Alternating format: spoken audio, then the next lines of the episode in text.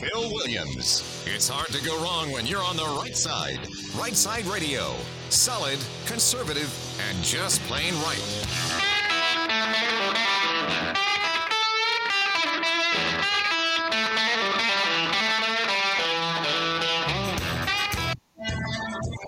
Alabama's syndicated news talk leader, Right Side Radio. Phil Williams here live on the Right Side Studios. Man, we got the local, the state, the national, sometimes the international. We cover down on all the issues. And like that dude just said, solid, conservative, and just plain right. Well, it is it is Friday.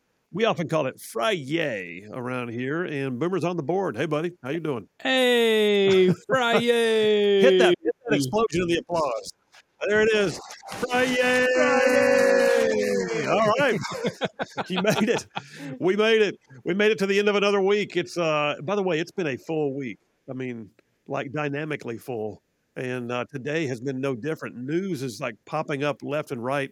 Uh, the Paul Pelosi attack video just got released. It's intriguing.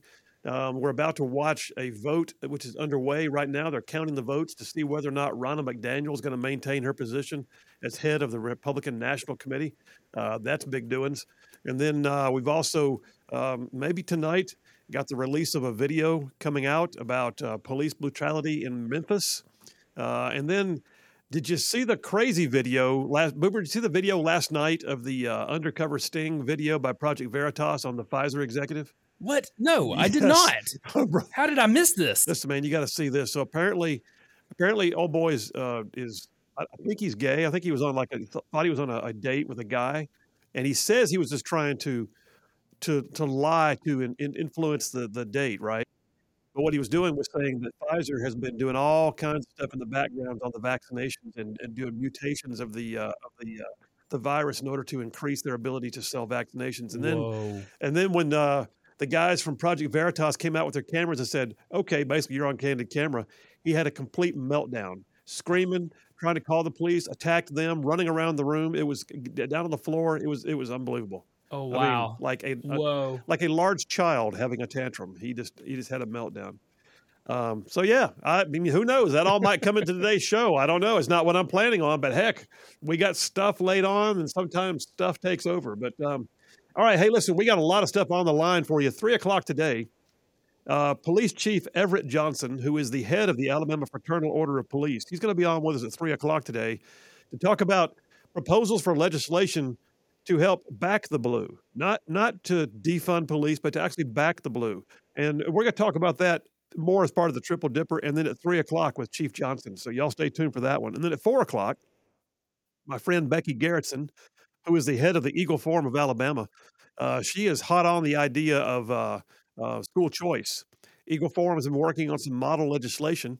Uh, may have had some meetings even today with key officials here in the state, and we're going to get an update from Becky Gerritson about the proposal for uh, school choice legislation here in the state of Alabama. And then on top of that, we still got a triple dipper. So hit it, man.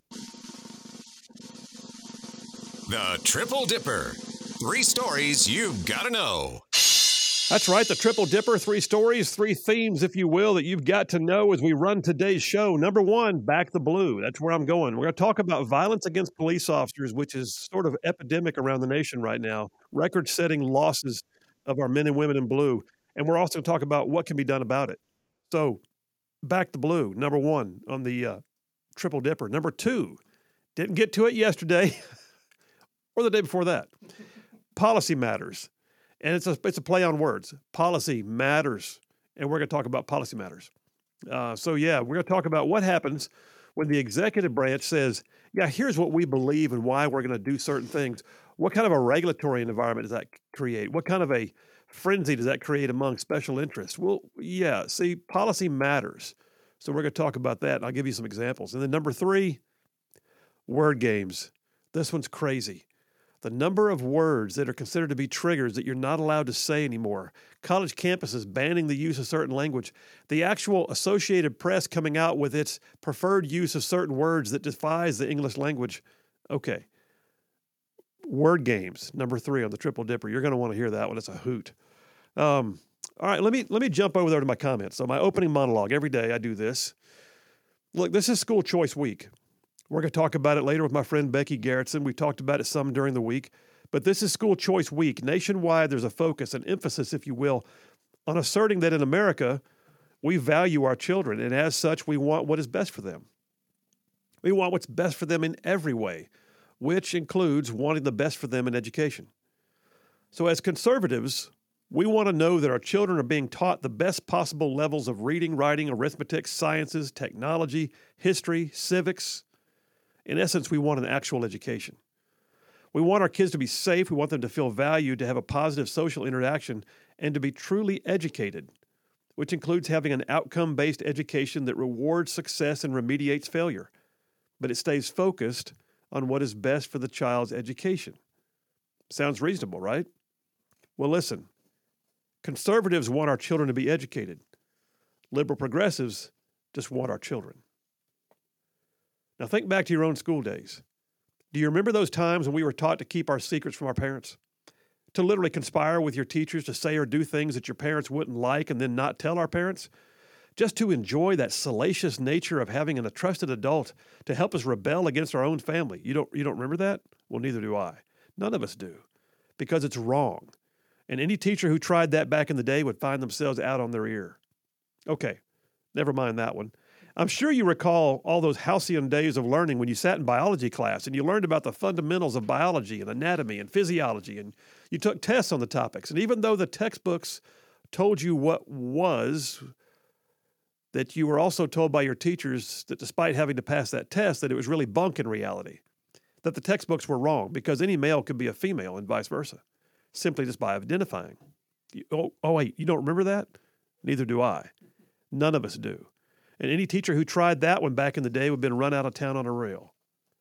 Okay, well, all right, all right, all right. Those two aside, what about that time that we were taught in English class to use proper pronouns based upon the standards of use for the English language?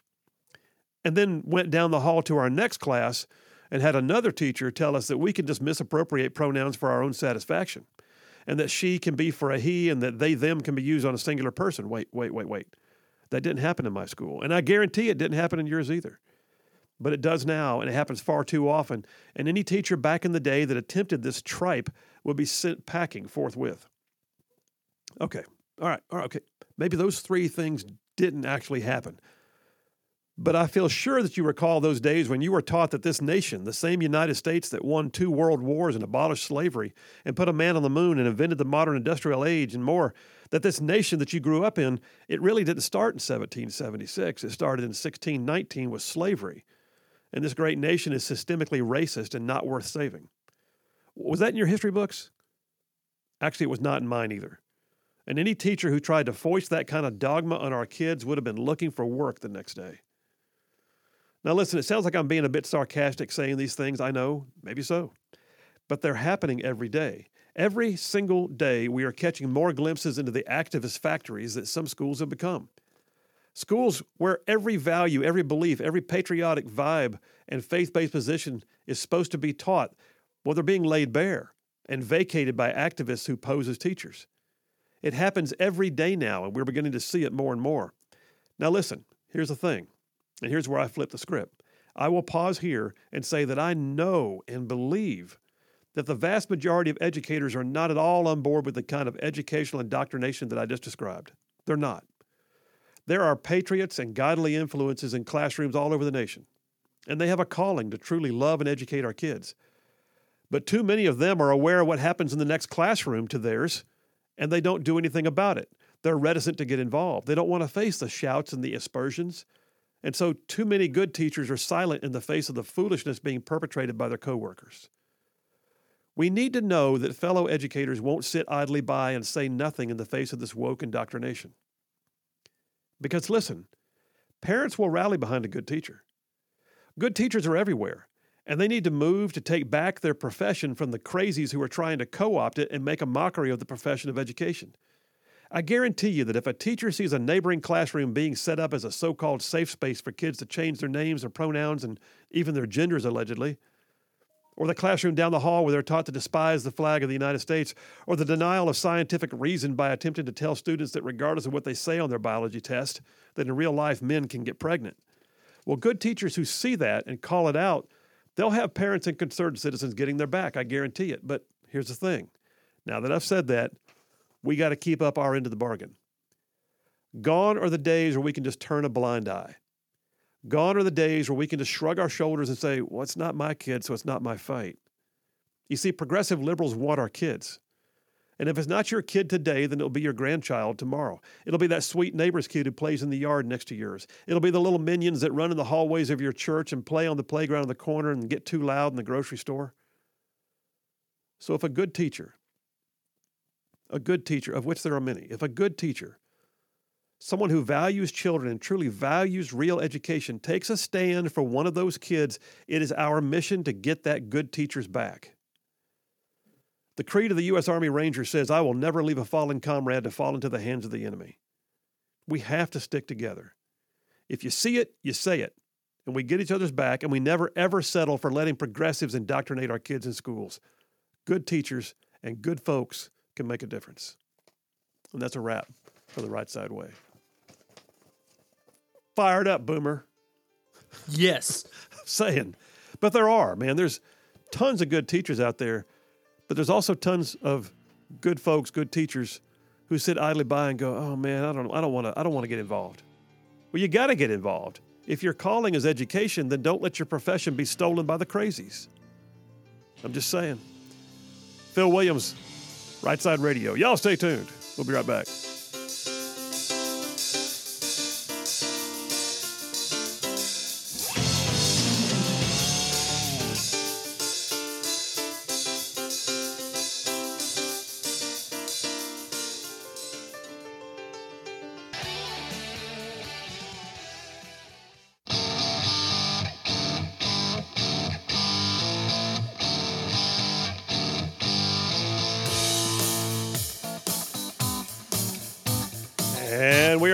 Williams, Right Side Radio. Solid, conservative, just plain right. Well, I'll tell you what, uh, news is breaking right now. It appears on the uh, right side screen there in the right side studio.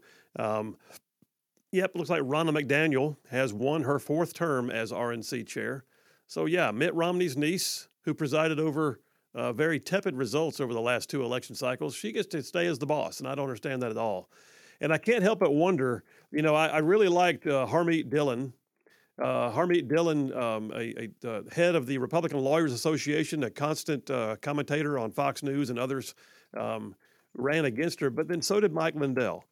Mike Lindell was never going to wind up being the head of the RNC. He was wasn't. And I can't help but wonder if his candidacy wound up being a spoiler because my, I need to see how close the votes were. But if it turns out that Mike Lindell got enough of the uh, vote uh, to split the anti-Ronna McDaniel vote, then it turned then it would turn out that he's the spoiler. Um, but um, anyway, Ronna McDaniel, uh, she gets rewarded for mediocrity, and she gets to stay on as um, uh, the head of the RNC. Hey, uh, before I, I tell you what, Boomer, I just showed you so that have you seen? Ooh. Okay, New York City. Yes. Like what the heck? Well, what what were they thinking? Okay, so here's the deal. Let me back up. The audience is like, what right. Are what are they even talking about? you, you and I know what we're talking about. Let's let everybody in on it. Shh, here we go. You ready? Um, no, have y'all have you, have you seen the idol, the like the pagan idol that was put up on the I guess it's the courthouse in New York City? Unbelievable. And so they took down a statue of Teddy Roosevelt because he's controversial. You know, Teddy Roosevelt.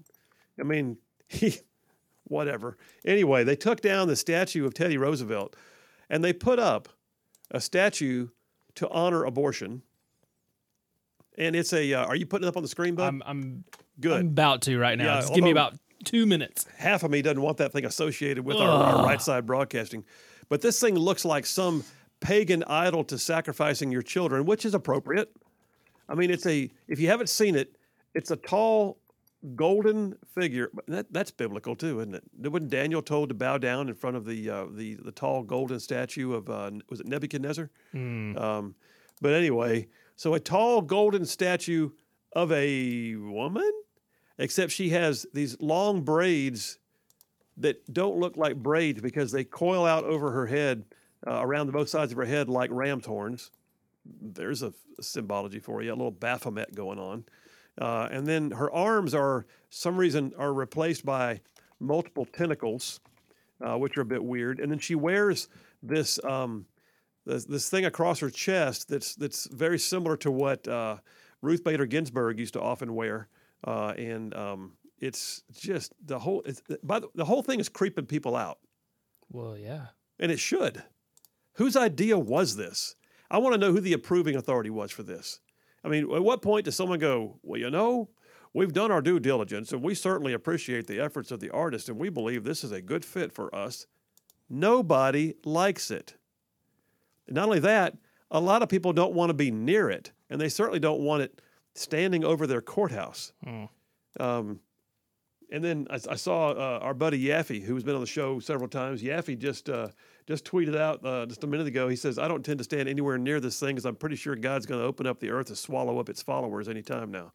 Um, but uh, did you get that image to put up there? Yeah, it's going up right now. Okay, so if you're watching the live stream at our website, www.rightsideradio.org, or on YouTube, Right Side Radio on YouTube, um, Boomer is putting it up right now so you can see this abomination, this this idol, this this absolute. I mean, I'm not kidding you, y'all. This one does not look like something where you go, well, you know, I guess beauty's in the eye of the beholder. Well, you know, it's it's art. You know, art's kind of weird. So no, this is looking like some kind of pagan goddess that we're supposed to sacrifice children to. That's what it looks like. I'm just saying. Oh boy. Yuck. Yeah, that's uh, that's that's pretty gross. Is that it on the side there? Yeah, right there on the side. Can you get a like? Can you get another image with the full thing? That the other one you had. Yeah, it didn't load, but I'll see if this one will right here. All right. Oh, yep. Give me uh, two seconds. All right, we're putting it up. Put it up because it's important that we see things and call it when we see it. I know. Speaking of call it when we see it, I want to go back to that thing that that monologue I had. In a minute, we'll start the triple dipper, but um, with back the blue. But I, I got to say, I got to reiterate what I said a moment ago. Um, with with regards to teachers knowing what's happening in other classrooms in their building, say something about it. I just want to encourage you. Say something about it. But then y'all, all the rest of us, when that when that good solid person says, you know what, not in my school, I'm not doing this. When that when that superintendent, when that school counselor, when someone says that that should not be happening in our school, well, we got to get their back. We can't let them take the heat. We can't let them face retribution from the liberal progressives who want to scream out and dox everybody who doesn't like their position. I'm just saying we can't let them be abandoned or, for that matter, feel like they're all alone in their claims because none of the rest of us like it. Oh, you got the image up now, don't you, bud? Yes, sir. All right. If you're watching the imagery, uh, Boomer has the pagan idol up on the screen so you can see it. Good night. That is just an abomination. Oh. That, that's not even art. That's just that's just gross. Yeah. Okay. All right. Well, the Medusa tentacles and the ram's horn and the uh, the the ode, the the joys of abortion apparently are being celebrated as we put up art now. Whatever. All right, coming back now, we're going to jump into the triple dipper. Back the blue. Um, back the blue is literally designed to talk about the the men and women in police forces around the nation who put themselves in harm's way on a daily basis. They are our troops. They are our personal defenders, and they deserve better than what they're getting right now in some places. Y'all stay tuned. Phil Williams, Right Side Radio. We'll be right back.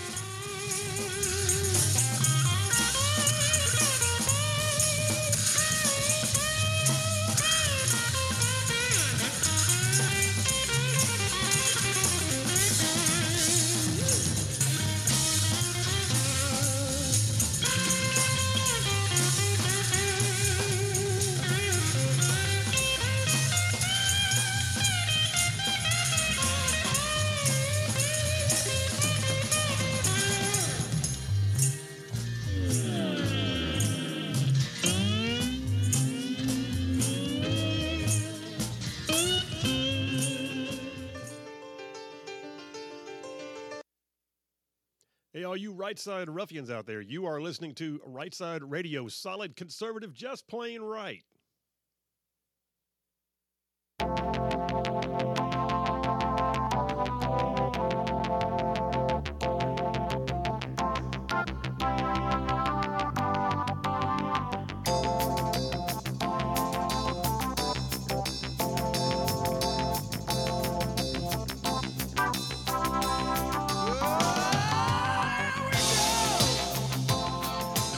And we are back. Phil Williams, Right Side Radio. Solid conservative, just plain right. Covering down on some ground across the northern half of the great state of Alabama. I'm talking about we are way down south of Birmingham, up north of Huntsville, Tuscaloosa, back to Gadsden, parts of Georgia, Tennessee, and Mississippi thrown in just for good measure. Hey, by the way, uh, the text lines are open. You want to text in? We'll take it.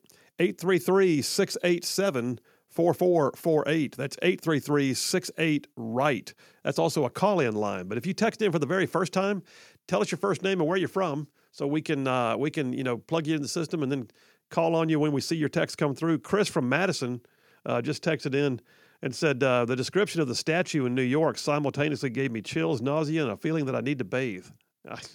yeah, I, I get it. I get it. Hey, number one of the Triple Dipper, Back the Blue. Um, so, I, I, first of all, I will just tell you, this show is going to always wind up being a show that supports our men and women in law enforcement. It will. Uh, I can't imagine it ever not. But but that being said, it's also amazing to me the sentiment that we see in some places that somehow it's uh, like I I saw this weird bias sometimes when I was in, in elected office that people would just the, the, the script would just flip for them like a switch inside their heads. You're an elected official? Oh, then you must be. They just like all of a sudden they lump you into some kind of category and they objectify you.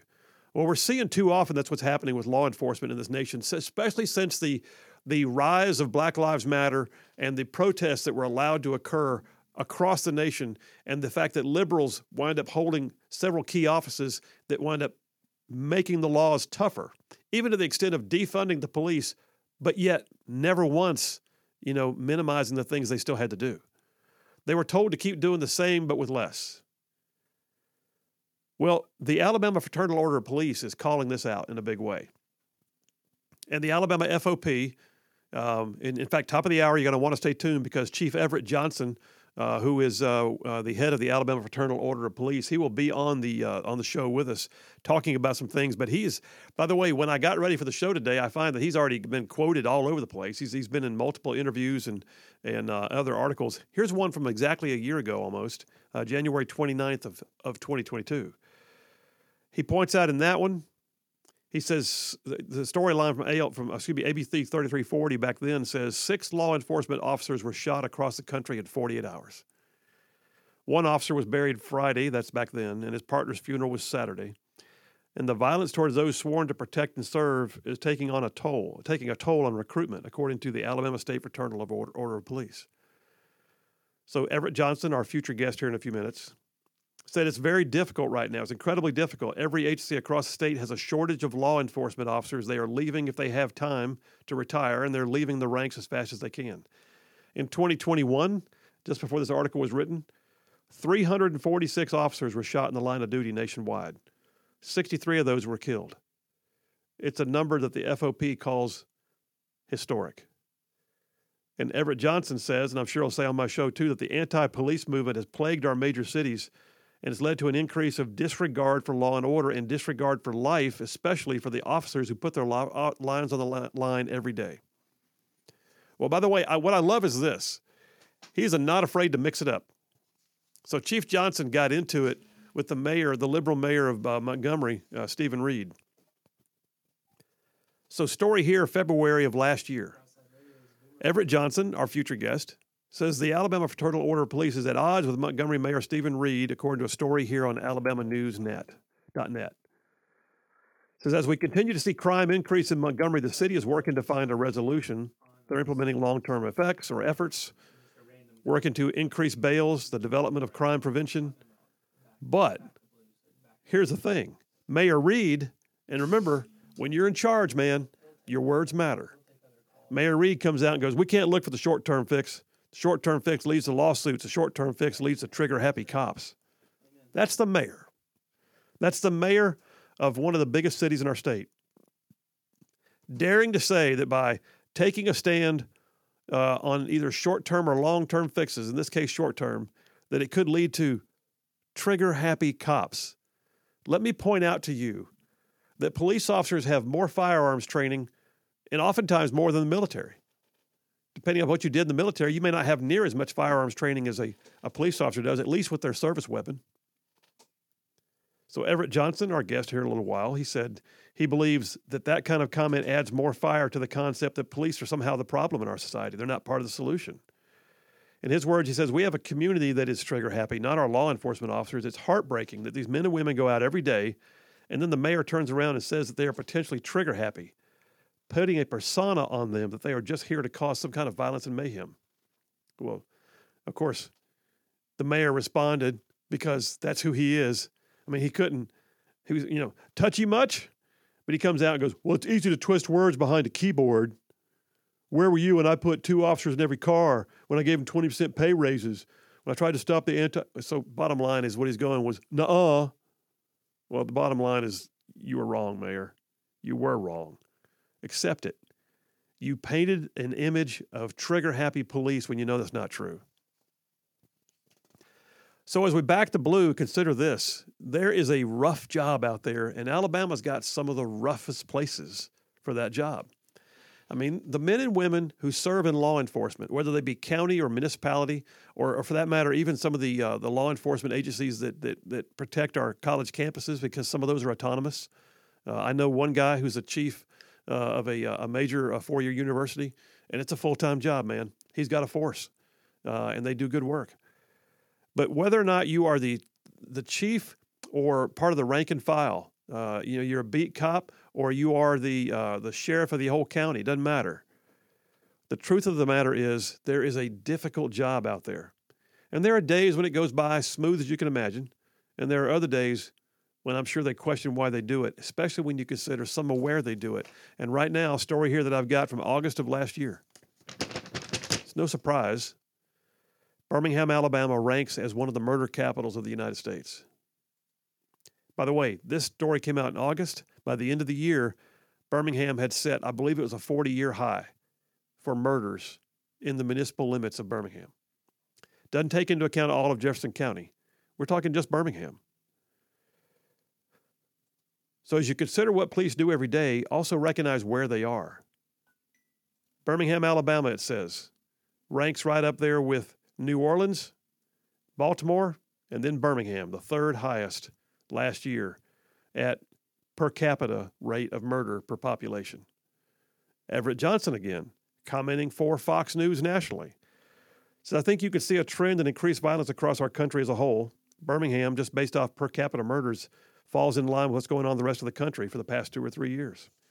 And he went on to talk about what a difficult job it is. He says, based on my knowledge of Birmingham and similar cities, they have a very lenient bond process and pretty much a signature bond that lets you back out regardless of the crime. And when violent offenders are not locked away, violence increases, said Everett Johnson. So I don't think it's a lenient bond system and a lenient criminal justice system. No, he said, I think it is a lenient bond system and a lenient criminal justice system. And he basically says, we've got to stop putting them back out on the street like that. If we arrest them, if we in blue put cuffs on them and bring them to you, if they're innocent, I get it. But if they are habitual violent offenders, why are they back out on our streets committing more violence? And oh, by the way, sometimes targeting police in the process.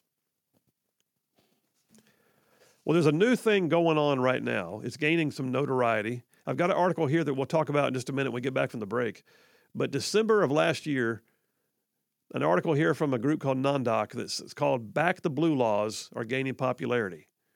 So, Back the Blue Laws are the ones that literally say it can be a hate crime to attack a police officer and intentionally try to do them harm. And oh, by the way, there's other things we can do too, like stop the defunding madness, or or or, or stop the uh, the leniency on the signature bond or the no bail movements that we're seeing nationwide. All right, Boomer, take me to a break, man. We'll go about a minute and a half earlier than usual so I can come back and have a little time to clean this up before Chief Johnson comes on. We're in Back the Blue, number one on the Triple Dipper. Y'all, I'm telling you, as much as we love our military, we have to love our first responders. And today I'm focusing on those that serve in law enforcement. You Leos out there, we love you and appreciate you. Do not let them get you down. Do what you do. It's a calling. Phil Williams, Right Side Radio. We'll be right back.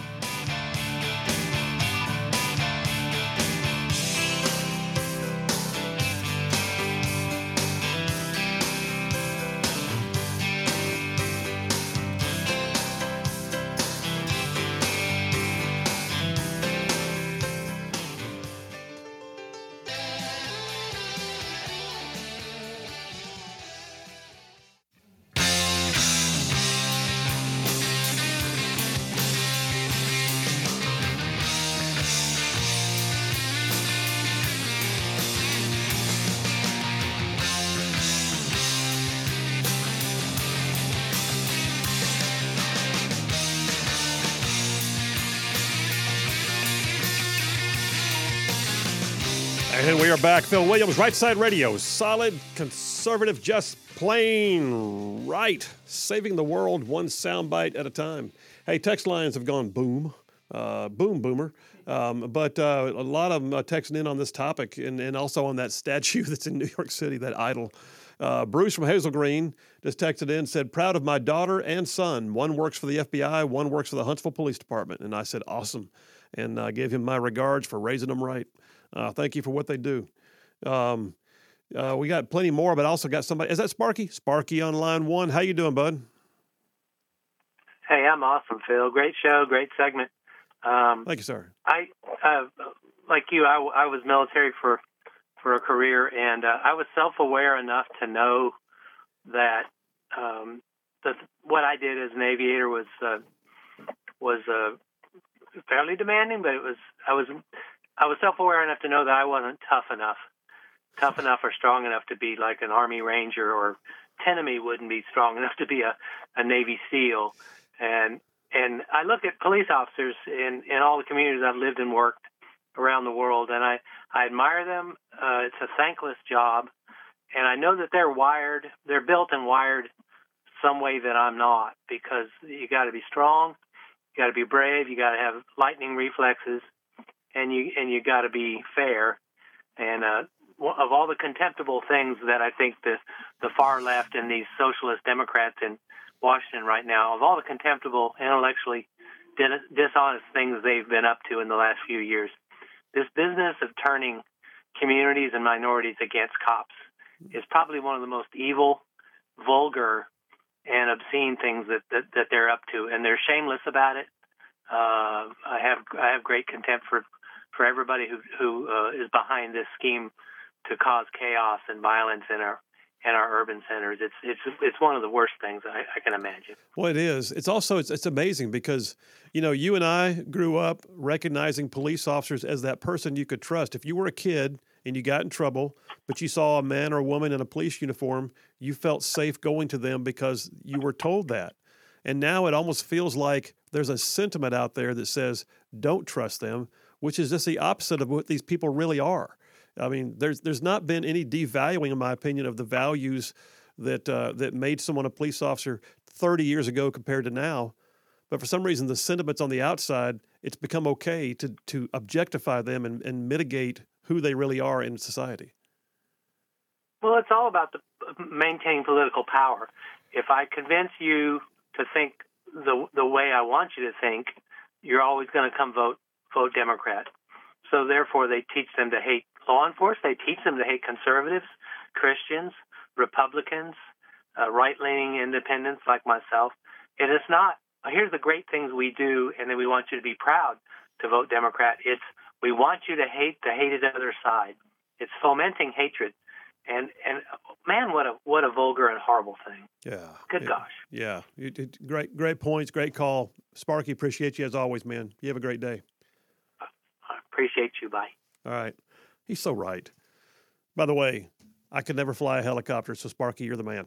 But um, but yeah, these these back to blue laws.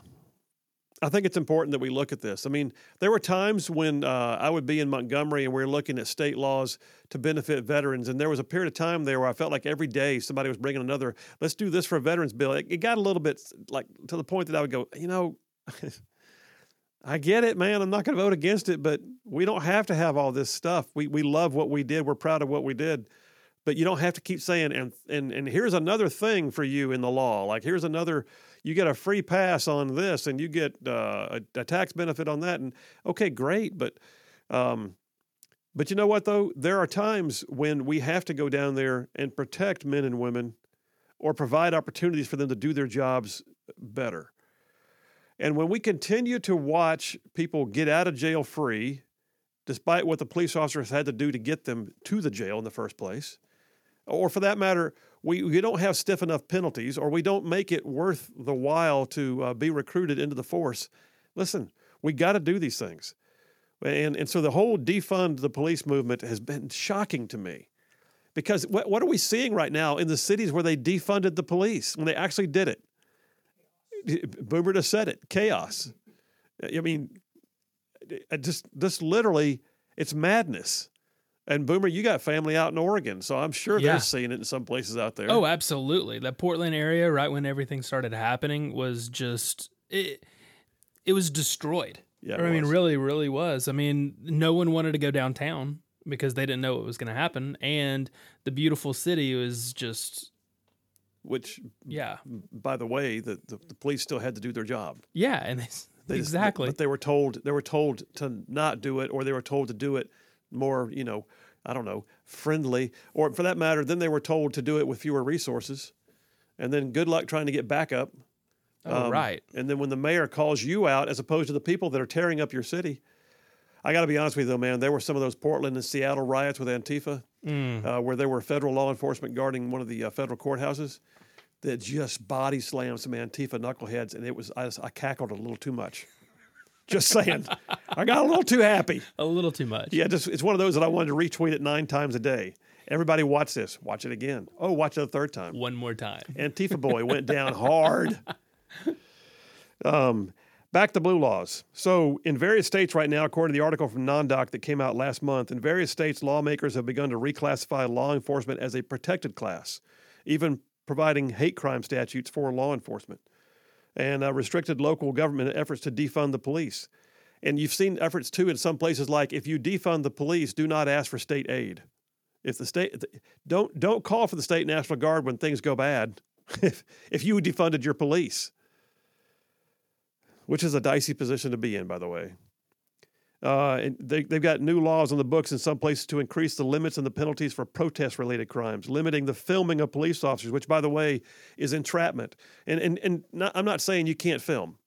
What I am saying is it's, it's absolutely, to me, nauseating to watch people get their cameras rather than help stop the crime or intervene when the police officer is struggling with a perpetrator they they whip their phones out so they can stream it on social media and blame the police officer for doing his or her job. And it's not like it's kind of like what I said earlier about teachers. I, I know we got this case in Memphis, which I haven't seen the video yet, but I hear it's bad. And we're going to find probably that some police officers did some things they shouldn't do. But what happens is that's not the narrative; those are the one-offs. That's like saying every soldier in uniform is somehow a baby killer in Vietnam. No, they're not. No, not by a stretch. The same is true of these police officers. When you see a bad apple, understand it's a bad apple. It's not a bad profession. Um, poll came out last year. No, two years ago. There was a poll done in the wake of all the Black Lives Matter activism and the defund the police movement.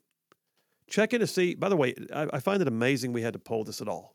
Like, why? Why is this even a poll? But USA Today, there you go. USA Today in March of 21 ran a poll and they had a pretty good response. Only 18%, only 18% supported defunding the police as a movement. 58% said they opposed it. And then they broke it down into racial demographics, whether it was whites or blacks that were more for or against. But the reality is, by and large, it was a bipartisan issue.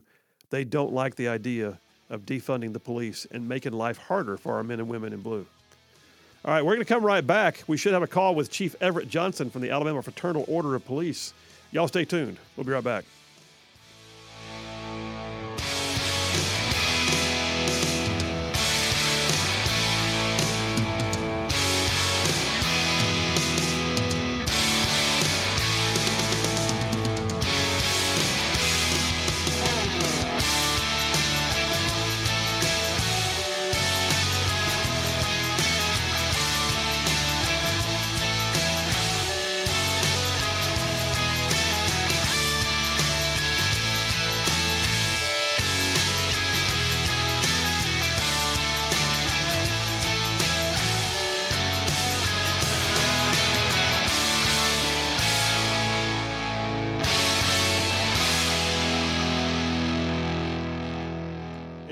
Right side.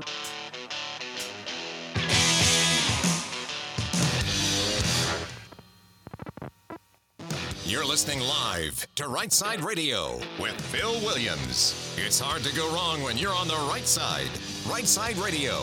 Solid, conservative, and just plain right.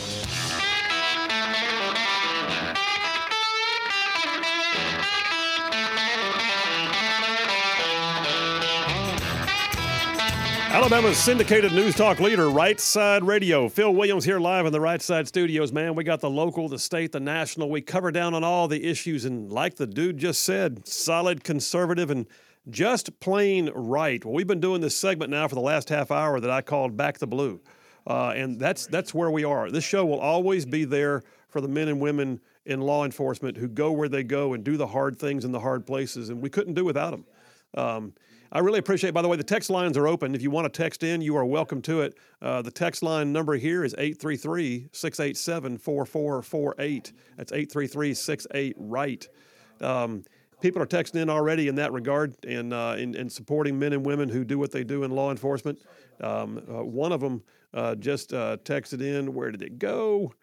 Darn it. Uh, Bert from Owens Crossroads says he did 20 years in federal law enforcement. Many of his friends are still in state and local offices. And he talks about the fact that we have cycles. It's like you have law enforcement's loved, law enforcement's not loved. Law enforcement's loved, law, and he, he references back to 9 11 when, you know, all of a sudden everybody wanted a police officer around. Um, but uh, I, I, agree. Danny from Decatur talks about the fact that Riverside County, California, sheriff's deputy about uh, three weeks ago made a traffic stop, shot and killed by a three-time convicted felon. The judge had let that guy out, even though they have a three strikes law in California, um, and it shouldn't have happened.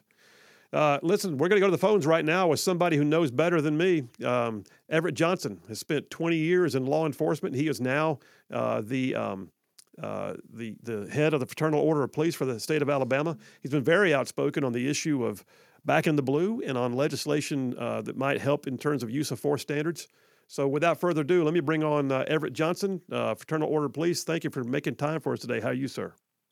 Hi, sir. Thank you for having me on appreciate that. Absolutely. Well, listen, first of all, uh, appreciate what you do in your career and uh, some of what I've read that you've that you've said here and there. I appreciate you being outspoken. How about that?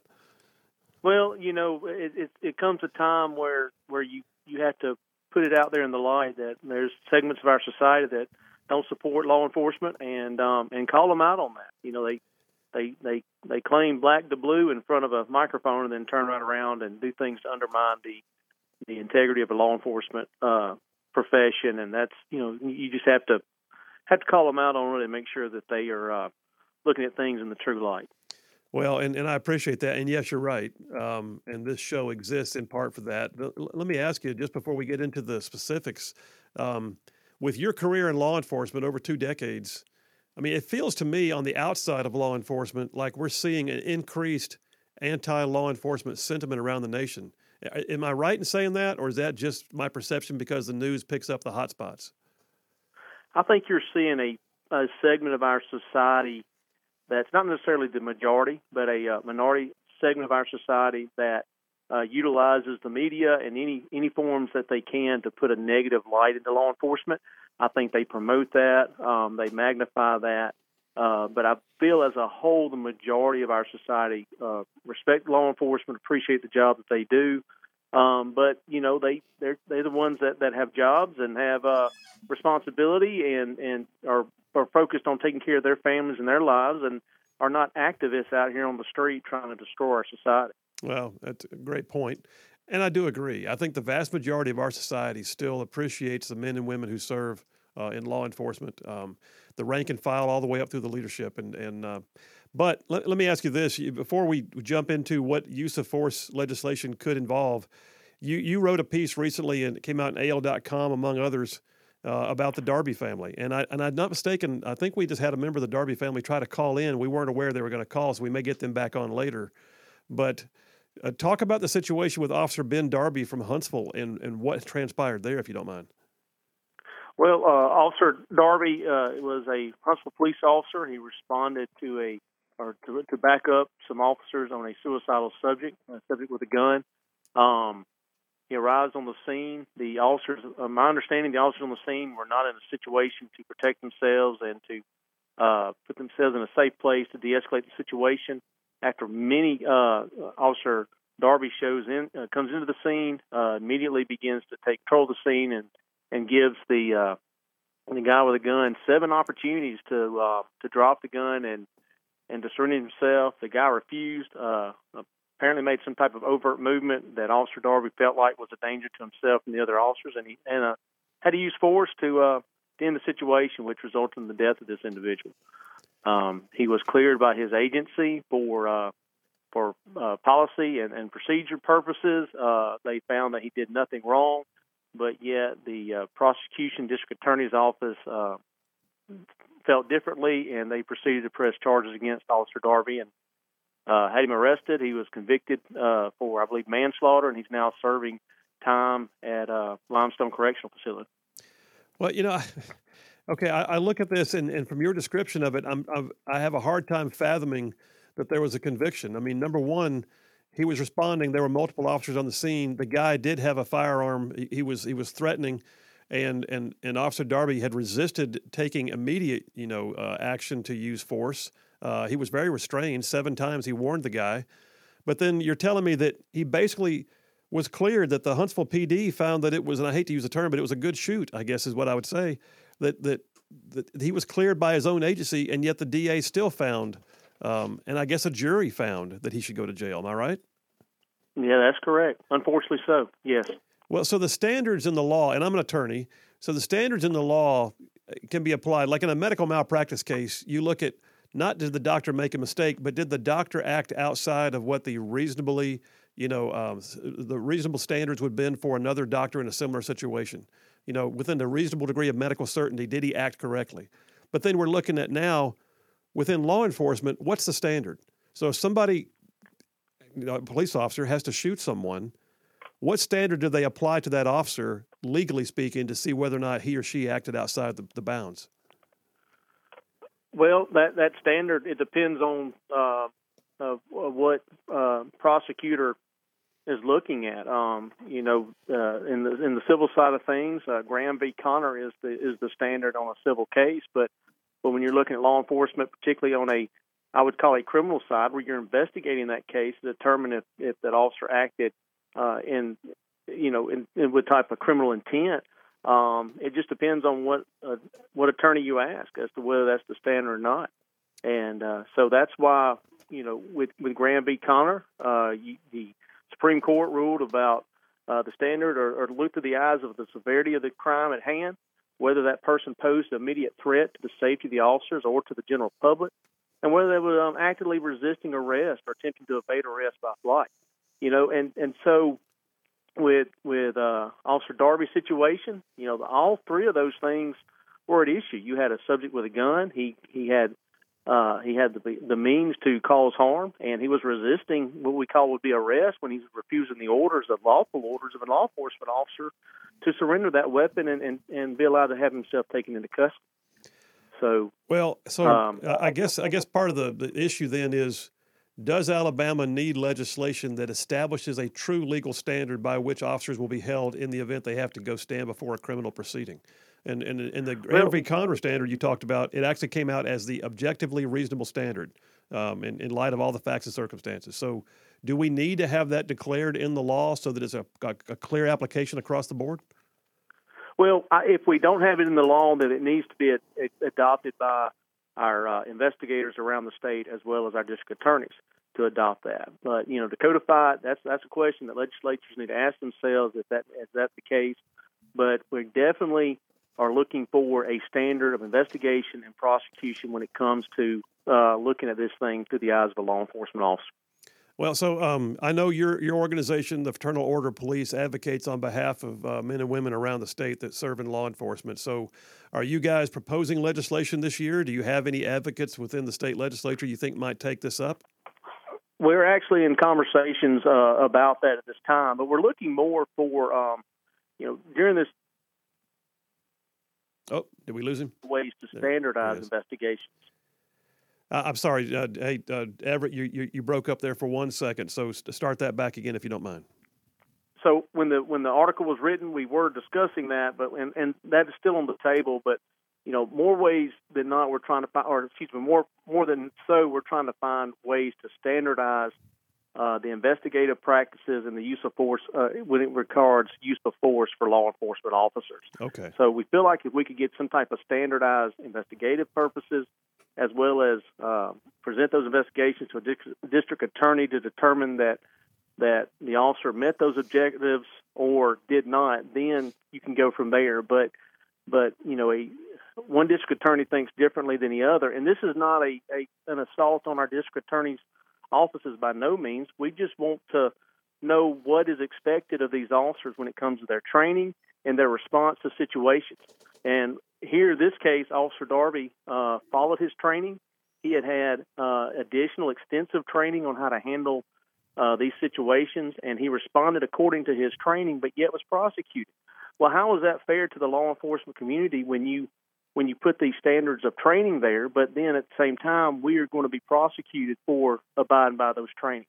Well, and how is that fair to his family? Um, and, exactly. And I, and I, look at that. You know, there there was there were times uh, in my service uh, downrange when the rules of engagement were very uh, difficult to navigate. And um, and that's what you're dealing with right now. What are the rules of engagement, and then how will you be held accountable later just for doing the job that you were trained to do? Hey, um, Everett, thank you so much for your time. Uh, we appreciate what you do, the men and women who serve, uh, and uh, you got a friend on this show, and so we uh, hope to have you back on sometime soon. All right. Absolutely. Thank you for the for the opportunity to talk. All right. Thank you, sir. That was Everett Johnson, 20 years uh, as a law enforcement officer in, uh, in, a, and an officer, rose to the rank of lieutenant down in Montgomery, now serving as the president of the Alabama Fraternal Order of Police. Um, that's an interesting dynamic. And I tell you what, uh, if that was a member of the Darby family a moment ago, Boomer, then we just need to get him back on the line if we can and see what's going on. But uh, all right, let's take the break right now. We'll do it. Number one of the Triple Dipper, Back the Blue. Phil Williams, Right Side Radio. We will be right back.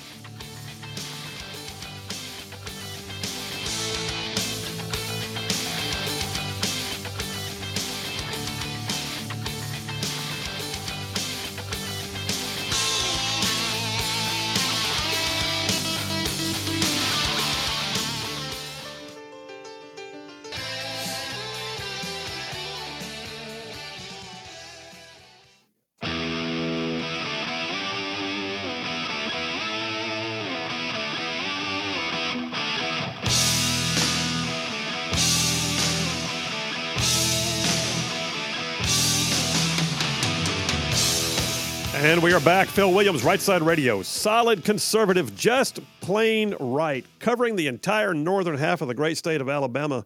Uh, hey, listen, we're going to go to the phones again. I did not expect this. Uh, we're about to have uh, a guest caller. Uh, and I will tell you, too, Raven from Russellville just texted into the show and he said, Phil, I advise all right side ruffians uh, that support the police to become associate members of the, the Fraternal Order of Police. Just his opinion. That's a great idea. I didn't know you could be an associate member, so there's that. Uh, but let me go to the phones. Um, so a moment ago, we talked with uh, Everett Johnson, and in the course of the conversation, one of the things that he cited was the case of Officer Ben Darby from uh, Huntsville, who um, uh, is now uh, at 17 months, I believe, in prison, um, convicted for some would say just doing his job. On the phone right now is his wife, uh, Keelan Darby, who is also in law enforcement herself. Ms. Darby, how are you doing? I'm doing well, sir. Thank you for having me on. Well, thank you. And uh, you guys have been through it, but um, do do me this, if you would, shed some light on the circumstances uh, as you understand it uh, with your husband and, and where y'all are at right now. Yeah. So, um, like Everett said, he was he responded to a call for service when officers asked for help. He got there, uh, saw that the officers weren't handling the scene from a safe vantage point.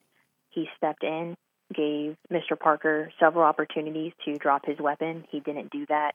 Mr. Parker posed the threat to them and made a movement.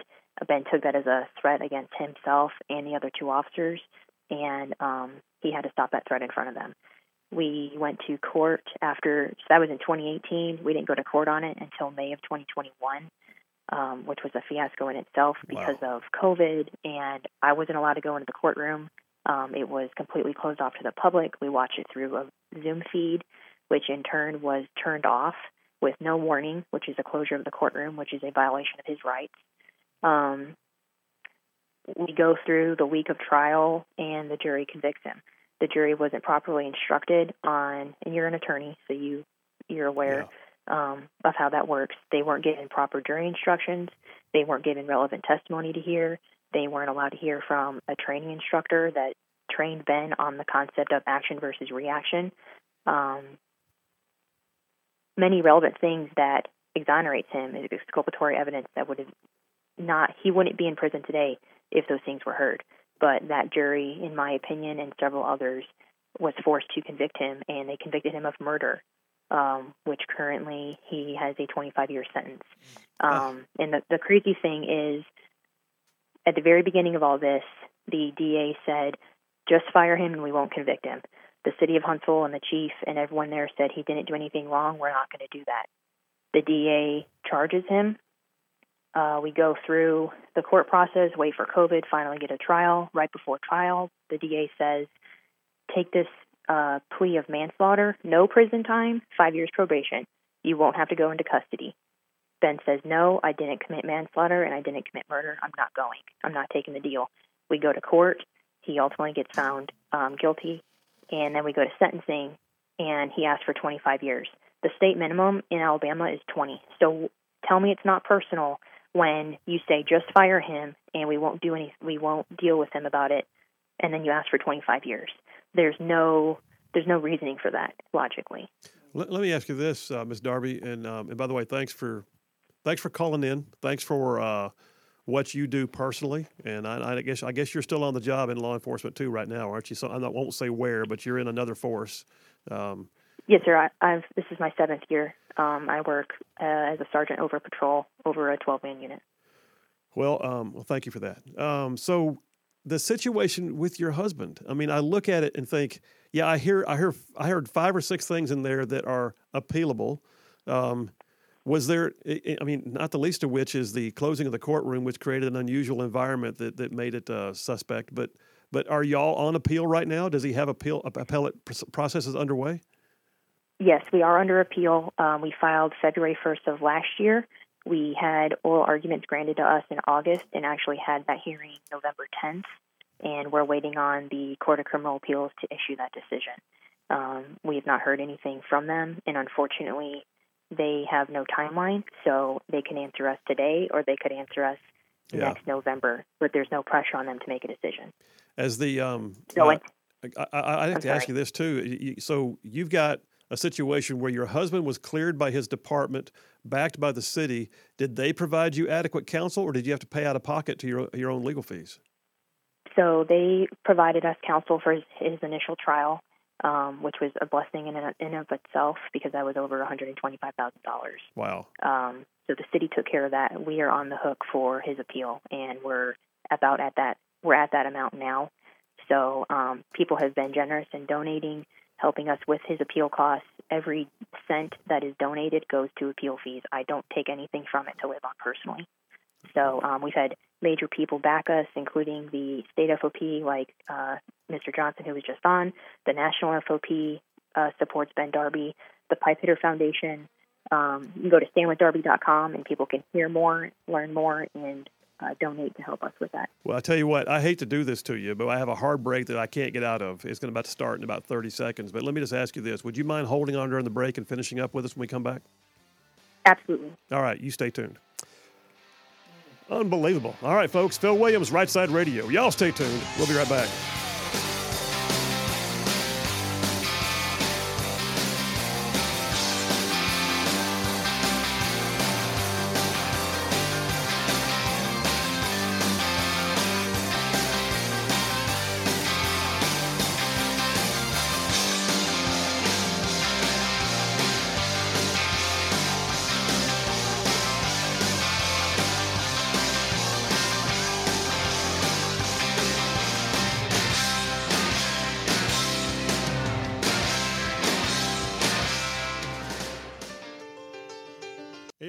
Right side ruffians out there, you are listening to Right Side Radio, solid conservative, just plain right.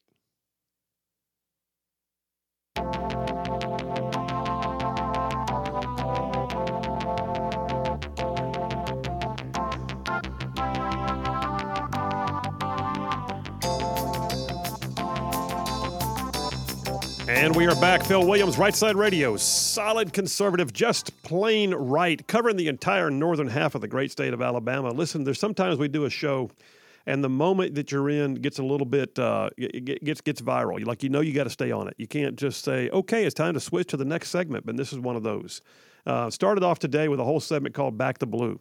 Talked about the fact that there is a defund the police movement nationwide that has done nothing but hurt uh, that uh, law enforcement uh, still has the hardest job they ever had. In some places now they have fewer assets to do it with. And then we had uh, Everett Johnson on. Chief uh, our Chief Johnson was for, is, is, currently the president of the Fraternal Order of Police statewide, advocating for what he's calling um, use of force standards to be applied. You know, just like we have in other lawsuits or, or criminal cases, there's a standard. You know what the objective standard is to apply to the situation at hand. And his implication was that there's not that in law enforcement. Right now on the phone, we're going to go back and talk to uh, uh, Ms. Keelan Darby uh, who is the wife and a law enforcement officer herself, but but the wife of uh, Officer Ben Darby, who is currently serving time uh, in prison uh, for having been convicted for. Um, you know, basically the crime of doing his job. It sounds like, but let's go back to the phones real quick, Boomer. Ms. Darby, you still there?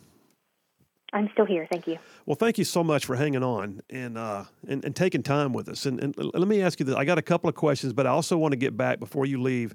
I wanted to have an unfettered moment there for you to tell folks how to support y'all's efforts because towards the end of the segment there, I felt like it was going to get too rushed and people wouldn't be able to hear it. And I want to get that out in a minute.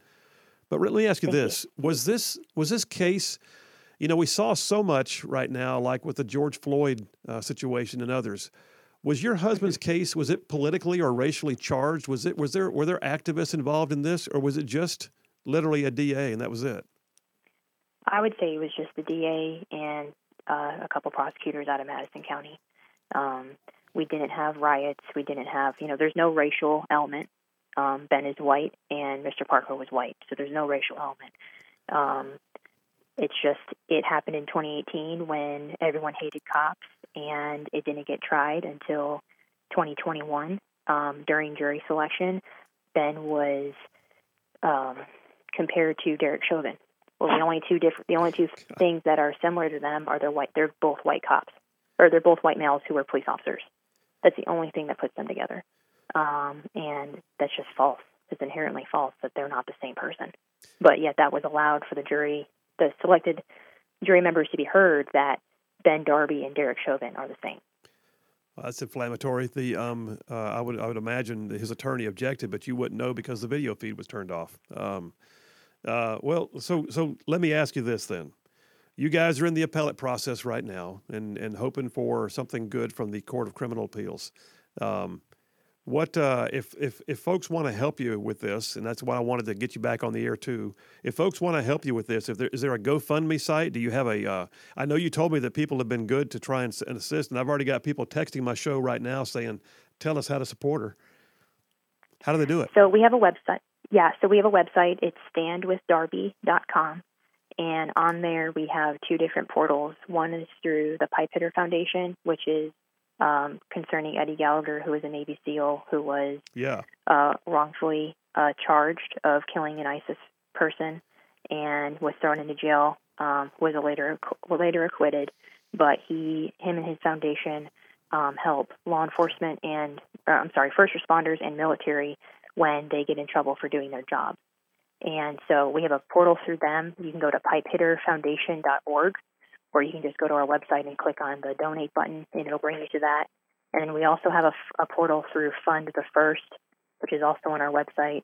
Um, we didn't go through GoFundMe because they are anti-cop and they don't help um, police officers in need. So um, we went through uh, the Pipe Hitter Foundation, um, which is awesome to have their support and their backing because they went through what we're going through right now. Uh, the Gallaghers went through all of the court process and being illegally charged or uh, wrongfully charged and thrown into jail for doing simply your job. Well, listen, uh, Officer Darby, thank you for your service. Thank you for what you're doing. And, uh, and you know, blessings on you. And uh, we hope to hear good news from the Court of Criminal Appeals. But in the meantime, uh, we're going to post that website, standwithdarby.com, uh, so our listeners and our watchers that are live streaming the show can actually see it. Uh, but it's uh, it's out there, and I think people are hearing you. You're you're broadcasting over half the state right now. So, uh, thank you for what you do, and keep us posted on what goes on. Okay. Absolutely. Thank you for the opportunity. Um, we're very hopeful for the appeal process. We're just waiting on the courts to make that decision. So, and that could be any day now. Okay. All right. Well, thank you so much, and uh, again, thanks for your time. Oh my gosh, that's just okay. That one wore me out. Um, but folks, I'm going to tell you it's a thankless job sometimes. And, I, and I'll be honest with you, as soon as you don't have them, you'll know it. because you know the, the people who go oh you law enforcement you just want to pull me over and write me a traffic ticket and make my life difficult. I guarantee you as soon as you need them you'll be saying where's the police? Yeah won't you? Um, well you know what? I'm preaching to the choir right now. Although i'll say this i got saved while i was sitting in the choir. How about that? I did I accepted Christ while I was singing in the choir, so don't stop preaching to the choir. So let me tell the choir right now, all you right side ruffians out there, uh, this is a big deal, and so and, and let it let it be something that becomes pervasive in your life. Have that moment when you're sitting there at the coffee shop and you see two officers come in to get a cup of coffee. Maybe thank them for what they do. Maybe uh, take a minute and buy their coffee, or for that matter, you know somebody at church Tell them that, you know what, you were on their mind and thank you for what you do. Or for that matter, you might want to go to this website uh, for the situation that we're looking at right now, standwithdarby.com. If you believe that that's something you want to support and you want to help uh, Miss Darby, Officer Darby herself, uh, pay the legal bills for her husband just to see whether or not they can find a way through the morass uh, of what he's having to deal with, then then support him. Um, but yeah, that's uh, Wow, what a segment, Boomer. I mean, yes. So here's the thing we're going to move on to the next segment, and we're going to have some time to talk about school choice and things that are happening in policy. But, folks, I'm going to tell you right now. Um, this show supports the men and women blue, and I, and I'll be honest with you, I don't even mind saying it. My decision making when I see an incident that's portrayed on TV, my my initial gut is to err on the side of the police. Why is that?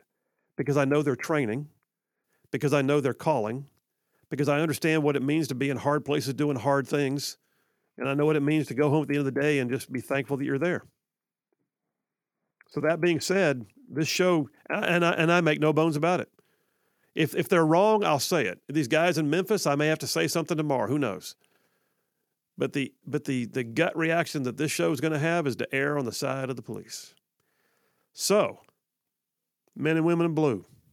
We back you. We love you. Thanks for what you do. Boomer, let's go and take the break about two minutes early. We'll come right back and we'll jump into the next segment, start talking about things about policy and moving to school choice. Conversation coming up top of the hour with Becky Gerritson from the Eagle Forum. You're going to want to hear that. Is there going to be legislation this year? I do believe there is. The question is, can we get it passed? All right, folks, Phil Williams, Right Side Radio. Y'all stay tuned. We'll be right back.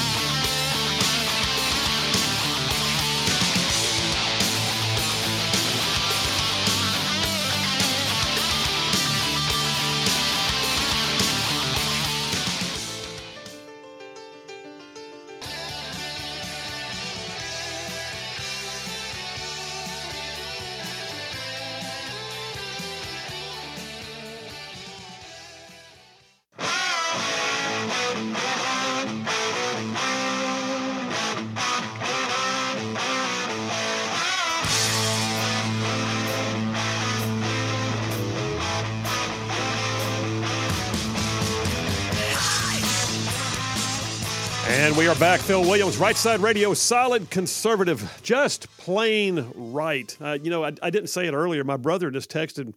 I was thinking about this this morning, but my brother just texted and said, you know, hey, don't forget, our father was a deputy sheriff back in the day. He was. My dad, uh, who had a career in the military, uh, while he was going through college at Florence State, now UNA, uh, he was a, um, a sheriff's deputy, uh, I believe in that Lauderdale County, I think. Um, I think he was. But, uh, but yeah, he and he's still. Um, I was thinking about that this morning. So my brother Chris is listening. Yeah, Chris, I was thinking about that this morning as I was getting the show ready early this morning. Um, somewhere around 4:30 or 5, I was doing this resourcing on this this segment of Back to Blue, and I, I got to think about my dad. And and he had he literally after you know 21 years in the military, I think he had six Bronze Stars for valor in Vietnam. Um, he he he just he had an incredible you know career in research and development after uh, he got out of the combat arms. But um, he had his sheriff's deputy badge framed on the wall uh, at the house his entire life, all those years. And um, he was proud of it, and, and rightfully so. And that was old school days, man. that was, in fact, if, if And there's, you know what? I, I will say this: men and women in the law enforcement have a hard job, but there's some funny stories that come out of it too. Like my dad talking about them having to run down this guy who they thought might be a bootlegger, and they're, you know, they're they're they're they're having to chase the car through the backwoods of North Alabama back in the early '60s. So you know it was like dirt roads, and and they got there in this old raggedy vehicle. The the trunk was uh, was was wired shut with uh, what looked like part of a coat hanger, a baling wire, or something. So they get old boy out of the car, and you know Ernest T. Bass, and they they're, they're putting him in, and Dad goes over to uh, to open the trunk, and he has to unwire this you know this piece of baling wire, and his partner hollers out and says, "Watch out for dead bodies in there." Just kind of joking. Dad springs it open, and two coon dogs came jumping out of there. Dad, Dad said he just about lost his skin at that point. He just, you know, did not expect to see two dogs come jumping out at him, but they've been, they've been. Oh boy, had his coon coon hounds uh, uh, bailed up inside the uh, the back of the vehicle as he's running drunk through the backwoods of North Alabama. He just, you know, you can't make this stuff up. Wow. Um, but uh, what we got text going on? Oh yeah, there's, I mean, lots of texts coming through. I see it. Lot, lots of them asking about how they can support uh, what was that website again, Boomer? Uh, it is www.stand. Oh, let me find. I don't want to say it wrong, so give me one second. I just wrote it. Uh, standwithdarby.com. Okay, all right. Standwithdarby.com, mm-hmm. and uh, we've got uh, we've got you know one of our uh, um, one of our opposite opinions, I guess I would have to say. Uh, uh, one of our naysayers, Jim from Madison, just texted in, does not agree at all with my position, uh, believes that Officer Darby should be in jail. Um, well, you're welcome to your opinion, Jim. Prove it. Uh, but right now, um, uh, maybe maybe you say I don't have to prove it. The jury already did. But I would just go ahead and say uh, you, you, can you can go ahead and say what you want. And he's he's by the way he's he's he's getting pretty rude on this. So Jim from Madison, uh, you're a turd, just saying, and we'll move on. Um, uh, Boomer, Boomer, did you have to hit the, the blurt button on me there just then, or what? no, I, I just I, I, muted myself. uh, uh, we just had one other texters too. Ronald, uh, you can. By the way, Boomer, new texter, Ronald from Rogersville. Ronald from Rogersville just texted in to say he just made a donation. Um, so first time texting, and also because he wanted to know, want the world to know, he just made a donation at standwithdarby.com. So very cool. And you know what? If the appeal process does not find in his favor, which I would love to find out that it would, but if it doesn't, it does not mean they didn't have a right to appeal, which, by the way, is extremely expensive. And so I don't mind seeing regardless. Uh, but uh, but I, I suspect that the appellate court is taking its time because there's a lot of stuff for them to review in this. Um, so yeah, there's that.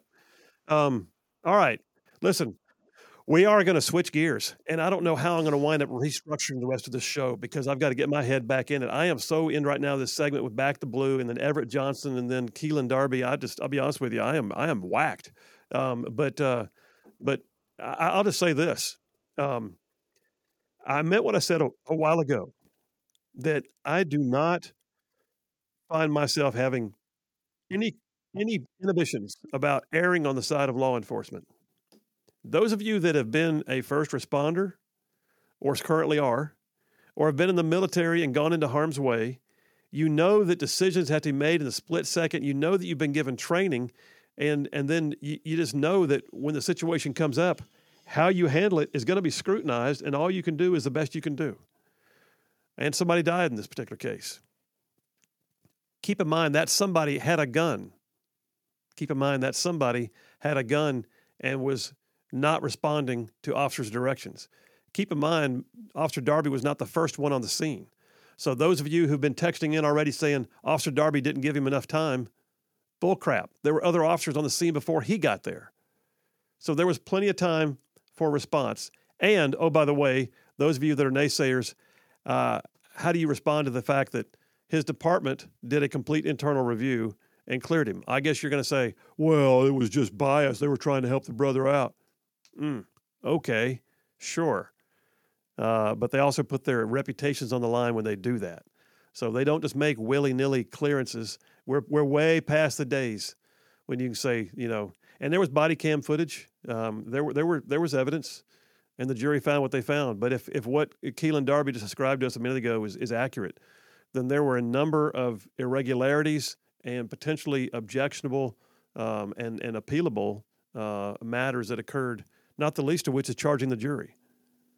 So when you go to court, by the way, the jury has to be told what to expect, and the jury is given their left and right limits. If you've ever been on a firing line or firing range, you know that you go to the range, and when you go up, the range control officer will say, "Look to your left," and you'll see, you know, this black panel. Look to your white right, you'll see a white panel. These are your left and right limits. Do not. So that's what they do with a jury, technically.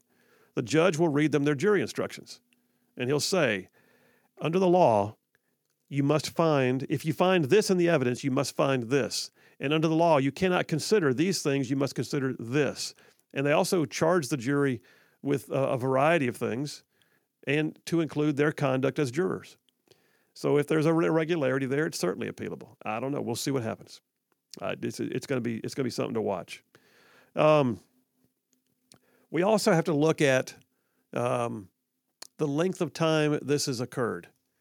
You know, there, there's a there's an old saying in um, and and I, and I, know that trials don't always come to to be you know within a close proximity to the uh, to the day of the offense, but I'll just I mean as a as a civil lawyer, which is what my my practice has always been, as a civil litigator, I, I spend a lot of my time also working the defense side of things.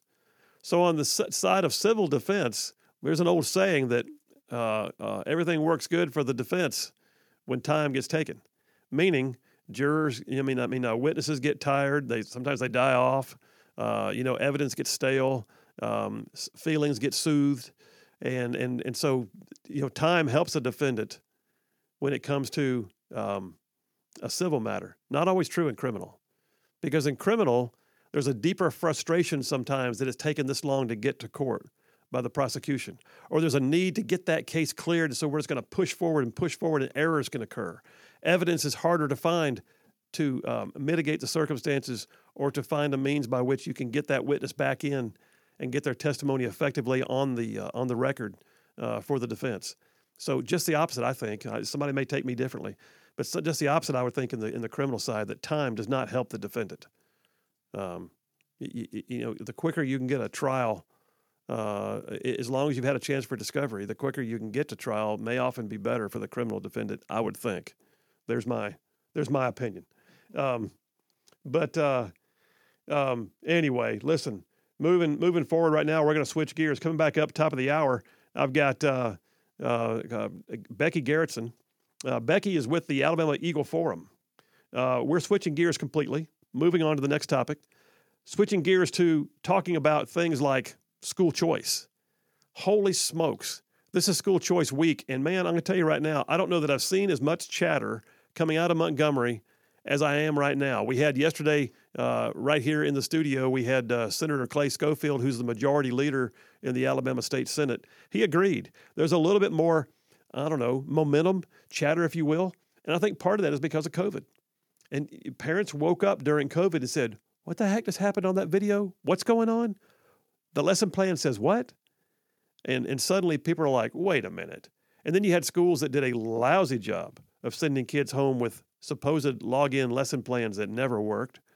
And then you had other parents who couldn't log in because they didn't have broadband where they live.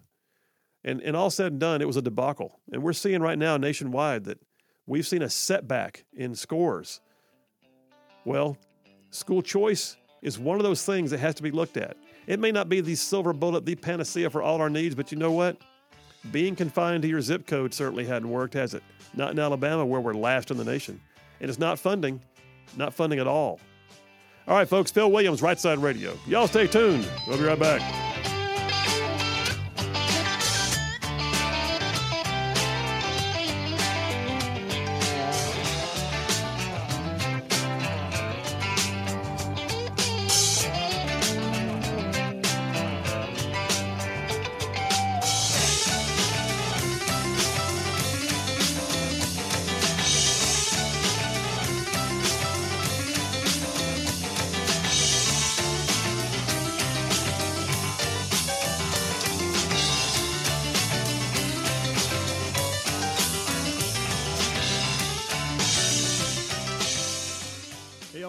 Side ruffians out there. You are listening to Right Side Radio.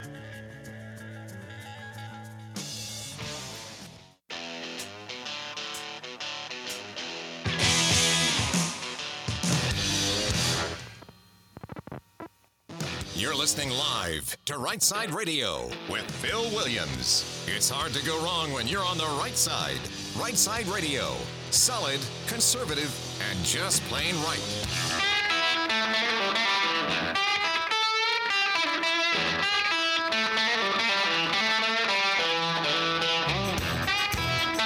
And we are back. Phil Williams, Alabama's syndicated news talk leader here, Right Side Radio. Phil Williams in the Light, Right Side Studios doing the local, the state, the national man. We're covering down on all the issues. And yep, like the dude just said, solid, conservative, and just plain right. Well, hour number three, Boomer, which is still hard for me to believe. But I uh, know we just flew to it. I'm saying. But um, hey, listen, we're going to switch gears totally. The whole first two hours wound up being back the blue and uh, and and and dealing with issues surrounding law enforcement, and then even having uh, Officer uh, uh, Keelan uh, Darby, the the wife of uh, Ben Darby, on the phone. Um, that was an amazing segment. But now we're going to switch gears. So, school choice. You've heard me talk about it all week. This is School Choice Week nationally. We're hearing more chatter out of Montgomery than we usually hear. Uh, some of the key leadership has been intoning that they want to see some things change finally. Um, and one of the one of the groups on the front lines of this is the Eagle Forum. So my friend Becky Gerritson is executive director of Eagle Forum. Uh, she first kind of came to prominence when she was uh, the the head of the Wetumpka Tea Party and, and took on the whole Lois Lerner thing and went and testified before Congress back in the day. But uh, my friend uh, Becky Gerritson is on the line right now. Got some school choice legislation we're talking about, and just the sentiments of school choice in general. So, Becky, how you doing? I'm doing great. Thanks so much for having me on. It's it's good to be with you. And I just want to say, I heard you say a new word earlier in the in the broadcast. I guarantee a freaking tell ya. I, I've been known to coin the occasional word here on the show. We, we I actually had a whole thing where I, I, I talked about new words we can use like jackwagon and stuff like that. But uh, yes, um, that's funny. Yeah, so I was like, wow, that's a new one. I'm going to have to remember that one. well, okay. Hey, hey, proof that Becky listens to the show, Boomer. Um, That's Uh, right. yes. Um, hey, listen, Becky, school choice. Uh, I know for a fact that Eagle Forum has been hard on this issue for a while, and uh, and you guys have been developing some model legislation. Um, we love the idea of seeing something like Arizona or Iowa. What are you planning? What are you scheming? What you got going on? Well, we are supporting a bill called the Price Act, and that stands for uh, Parental Rights in Children's Education. Ah, and it is a has great parts of many bills across the country. So there's really some good stuff from Arizona that's in there. There's some West Virginia stuff in there. There's some model legislation um, pieces from you know different model legislation, kind of all combined. So it is not specifically a model bill that we just pulled up and changed names on. Um, it really was from the ground up, but pulling the best things that we saw across the nation. So there are a couple of really great points about it. If you just want me to hit a couple of the highlights. yeah, I, I, I do, and then I really also want to hear too your sentiments about what you think is going to happen in the state house this year. So go ahead. Well, what you started off to say, I definitely think there is more momentum this year. I think there is definitely an appetite. Uh, people were hungry for it last year. It just was lacking, and you know, it just it just didn't quite happen. Um, and actually, we did look at last year's bill, and we some of the folks on our team were were involved in consulting on that and, and adding in different things. Um, so there there are some some of it may look familiar because there are some things from last year as well. But um, what makes this bill a little bit different, and, and Eagle Forum's stand on school choice is it has to provide freedom for the parents without the strings. Um, it's their taxpayer money. It is their child. And so this bill is keeping the money with the child. It's universal, so it isn't based on your income level. It isn't based if you're in a failing school. Um, it's phased in over a three year period, but we want all the children to be able to participate in this program. So, are we talking about basically? Let me ask you this, Becky. Then, are we talking about basically what some refer to as ESAs or education savings accounts, where the Yes. money the money itself is portable, the child can go where the parent deems best fit for the child? Yes, this is an ESA program. Okay. So money is given is put into an account. It's not the parent's bank account. You know, it's put into um, a special ESA account, education savings account, and then there are a list of vendors who are, you know, the whether they're tutors or the private schools or the textbook companies or the school uniforms. There is an approved list of vendors. Um, so when a parent wants to pay their tuition or buy their books or whatever, it goes from that ESA account directly to the vendor. So there's not cash changing hands between the parents. Yeah. That's run. Yeah. So that's That- kind of how that works. Well, that, that makes good sense because that kind of accountability is going to be necessary because you and I both know there are some parents that would pocket that money or or or buy things Yes. with it that, that aren't needed. But so all right, so um, I can already tell where the teachers union is going to be on this because because that's what they do. Um, but what do you? So you've you've been I know for a fact you've been having some conversations in Montgomery. What kind of sentiment are you getting about this bill? People scared of it? They like it? What are they saying? No, um, it's been very positive. I think um, I think there's uh, quite a bit of momentum behind it. Um, the part, the hard part comes once it's you know moving around in the committees and you know things get changed. We know that it won't pass exactly the way it is because it bills never do that. We know there will be changes to it, but um, we feel like it's off to a really good start. And there's really, I think parents are really going to love this. And I want to just say right up front right now in Alabama, homeschools and private schools under the Alabama law, they are not required to take any national or state tests. Right. They are not allowed, they are not required to be accredited. And in this bill, several times in this bill, it is reiterated that those laws will not change. What is working now for the private schools and the homeschoolers is a great thing, and we don't want that to change. Okay, So, so because that that's been a sticking point in the safeguards in past. That's been a safe. That's been a sticking point in the past. Is is some folks claim that you're going to send them out there and there's going to be some kind of willy nilly uh, academics that, that don't don't have any measurable metrics to substantiate that they're worthwhile. And and but you're you're saying at the same time though we have to trust that the parents and the private school have put together something already that doesn't need state testing to prove it, and and that's what they're working Yes. over now. Yes, and it, it too, I, I loved uh, 1819 News did a podcast with Will Ainsworth, governor or lieutenant governor, that aired yesterday, and and in there he he made a good point that when he's recruiting people to come to Alabama, he likes to be able to see the scores that show you know what's happening in our education system. But we have that now. When the kids go off to college, we have those ACT scores that show how the public schools do, how the private schools do, how the homeschools do. We have that data. We don't need to change that. We don't need to start testing children every year with state and federal tests all the way through their colleges or all the way through their education history. We don't do it now. We don't need to do it. We have the data we need. And when you begin to bring in these assessments, as you know, Phil, it's based on curriculum. And Yeah. these parents want the freedom to teach their children or have them attend a school that teaches a curriculum that they like, that's not woke, and is different than what might be on another test. And also, data collection comes in when you start testing. Then all this co- data is being collected on the children, sent to the Department of Education, and sent out and shared with everybody else. And and there are many parents that don't want that. They don't need that. It's not it's not necessary. What and Arizona passed their law without the requirement of testing Yeah. and they're the only one in the nation so far to do it, but they did it. And they said, look, we trust parents. The parents that are going to participate in this program care about their kids.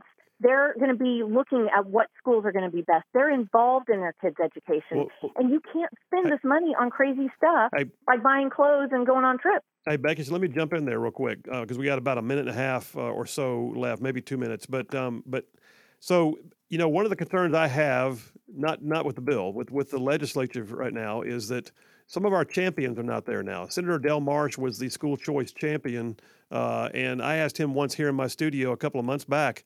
And, and I asked him who's going to take his place in that regard. He said he has no idea. And then uh, we lost Charlotte Meadows, the only Republican who really had her district drawn to benefit Democrats. Um, she lost her race, and she is truly has been truly a school choice champion. So, who are the champions right now in the legislature, and do you have any bill sponsors lined up already for this? We do. We have bill sponsors, and we have um, still some more talks that we're having with some of the leadership within the House and Senate um, about, you know, coming alongside with these sponsors. But um, Senator Stutts is going to carry it for us in the Senate. He Okay. is very, Yeah. very on fire about school choice right now. Okay. Um, and he's really looking forward to working with Dan Roberts and some of the others who were very instrumental last year. So I think that that's going to be fine. And Ernie Yarbrough is Yeah. going to carry it for us in the House. And he was raised as a homeschooler. His their friends went to jail because they were homeschooling. This was back in the day in the 80s, and he is extremely passionate about this. And he will be a great champion um, Well- to carry this for Well, us. we've had both those guys on the show, and I serve with Larry Stutts. He's a good dude, and um, so, um, well, I tell you what, uh, Becky, keep us posted as this goes along because this show is like super on fire about the idea of school choice, and I, and I, I really do believe we can't keep doing the same thing over and over again, expecting a different result. And money's not the issue because we've upped our education budgets every year for the last ten years, and and yet we still have states that we outspend that do better than us because they're doing something different than us. And uh, Yep. so, that being said, uh, thanks for being in the fight on this, and keep us Yeah, posted on how it goes. All right. it's it's time for this and i want to tell everybody the price is right price parental rights in children's education the price is right All right. Go hey, for it. hey, tell them where they can find out more about Eagle Forum if they want to. uh, alabamaeagle.org and we're also on facebook and instagram and twitter at alabama eagle All right. Thank you, my friend. Appreciate you. okay thanks have a great weekend You too. Bye bye. All right, that's good stuff, man. I tell you what, Boomer, take us to the break. We'll come right back. We'll kind of wrap that up, and then I think I'm going straight to Dipper number three. I'm going straight to word games. You know what we're going to do? We're going to lighten up the last half of this afternoon because this is some goofiness. This is this is where the trigger words. This is these are the words you're not allowed to say, and I happen to already know one of uh, Boomer's least favorite words. Phil Williams, Right Side Radio. Y'all stay tuned. We will be right back.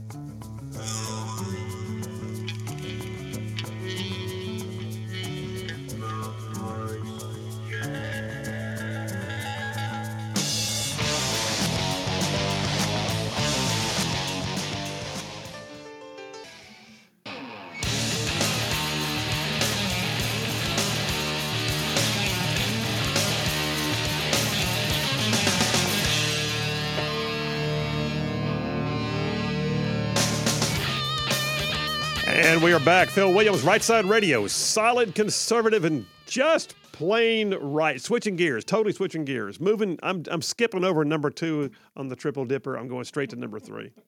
Before I do that, though, I got to tell you, it's it's Friday afternoon. It's almost go home time. You, you got tomorrow morning is, is a Saturday. It looks like it's going to be a good weather weekend. You know, kind of crisp and not cold, but crisp although it was in the 20s when I woke up this morning. Maybe, just maybe tomorrow morning's the morning you think, okay, I'm getting up in the morning and I'm doing something special for breakfast, but I'm not going to destroy the kitchen. Just Love Coffee Cafe. So, Just Love Coffee Cafe, two locations in our listening area, one on Hughes Road in Madison, the other on South Parkway in Huntsville. They got some breakfast, man. I'm talking about go down there and get you some fancy coffee. Charlene calls it the treat coffees, like the cappuccinos, the lattes, the espressos. Or you can just have them grind the beans fresh and make you a steaming cup of black, light roast, medium, or dark roast. But they've also got like the womlet, the giant omelet cooked in a waffle iron filled with everything in the world to include tater tots. Mm. They've got waffles. They got eggs. They got all the stuff, man. I'm just telling you, it's different than usual, too. It's not like Waffle House or something else you get in the drive through. It's going to be different. All of those have their place, but Just Love Coffee Cafe has its own place. So check them out. Saturday morning might be your time. Go enjoy it and then head out into a great day. Just Love Coffee Cafe, two locations, one on Hughes Road in Madison, the other on South Parkway in Huntsville. And please do me the favor of telling them you heard about it on Right Side Radio. Um, all right, Boomer. What's your least favorite word in the world? I, Come I don't know. I I was once you said that, I was like, ah, I have to figure this out because The word that gives you the heebie jeebies, the one you don't like. the one that I don't like, ah, Now, See, you- I now- just keep going to the fact of I know the words that my wife doesn't like. So I, don't say those words. Don't say those words. So okay, so uh, g- give me a word that she doesn't like, and I bet I bet it's gonna be one that's on everybody else's list. Ah, the- Let me guess. I'm gonna guess yeah. moist. Yep. Oh that's my it. gosh! That's it. I, so I had a friend of mine that hated that word, hated it. And he- Really? he, wanted to know what my word was, and I wasn't going to tell him. And I finally said, "All right, fine." For some reason I've never. I hate to say it. I'm going to say it. Everybody's going to text it to me. It's going to be awful. I hate the I hate the word soil. Ah, jeez. Really? I don't know why. Huh. It's just it's just it's just a word that just like comes out like sandpaper on the tongue. So, all right. So, what do you do with words you don't like? All right. So, so here, here's my question for you, there, boom shakalaka. All right. All right. I'm ready. What do you do with words you don't like? Um, just Find a better word. you just find a better word. You just don't say them. I mean, but how can you make other people not say them? Okay. What a great segue to my point. Yeah, that was not planned. That wasn't planned But at I'm gonna all because seize I didn't know where moment. you're. I didn't know where you're going with it. So, how about this? What? Why, why is it that liberals are constantly on the the the, the warpath to change our dialogue, to to literally to, to remove things from the lexicon of American culture, and tell us that we can no longer say certain words because they are now deemed offensive or trigger words? So, okay, fine. I don't like that word that I'm not going to say again. That, yeah. But anyway, I, I'm not going to go out there and tell everybody in the world they can't say it Right. Okay. It- part of that is just because I get it. I'm a grown up. I recognize people may not like the word I like or vice versa, but that's just the way it is. That's life. Not so with the, the liberal move to realign the English language. Like, for instance, I've, I'm so I'm excited to see what this is. like it's trigger words. It's all these trigger It's words all these trigger words. that Like, we're not allowed to say anymore. Correct? apparently, you can't use the word mummy in England. It- really? I just Mummy? I don't know how to. Anyway, Fox News has a story that came out two days ago. Oh, now I take it oh, back. It came out today. UK museums shy away from using mummy to describe ancient Egyptian remains because it's dehumanizing. Poor mummies. They've got nothing else to do. They, These are first world problems, I'm telling you.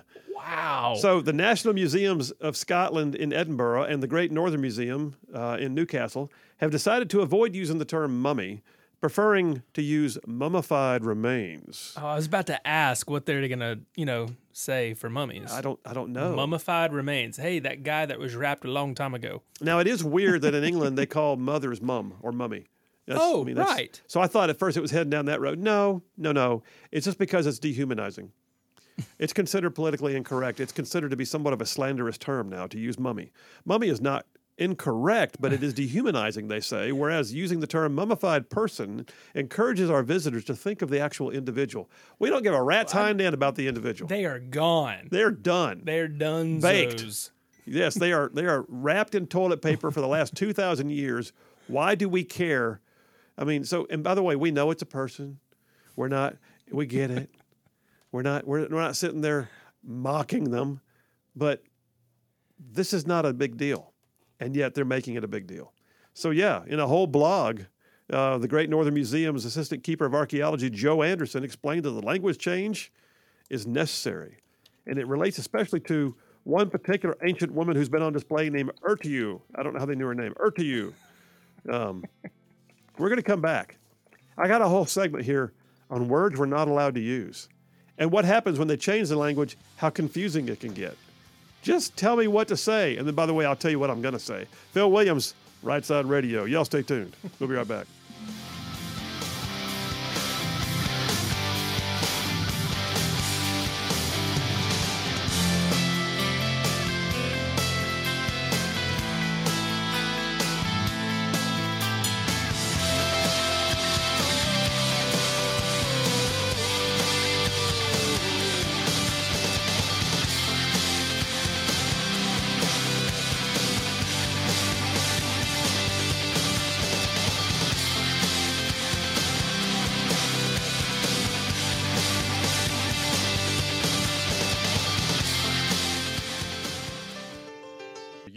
Listening to Right Side Radio, solid conservative, just plain right.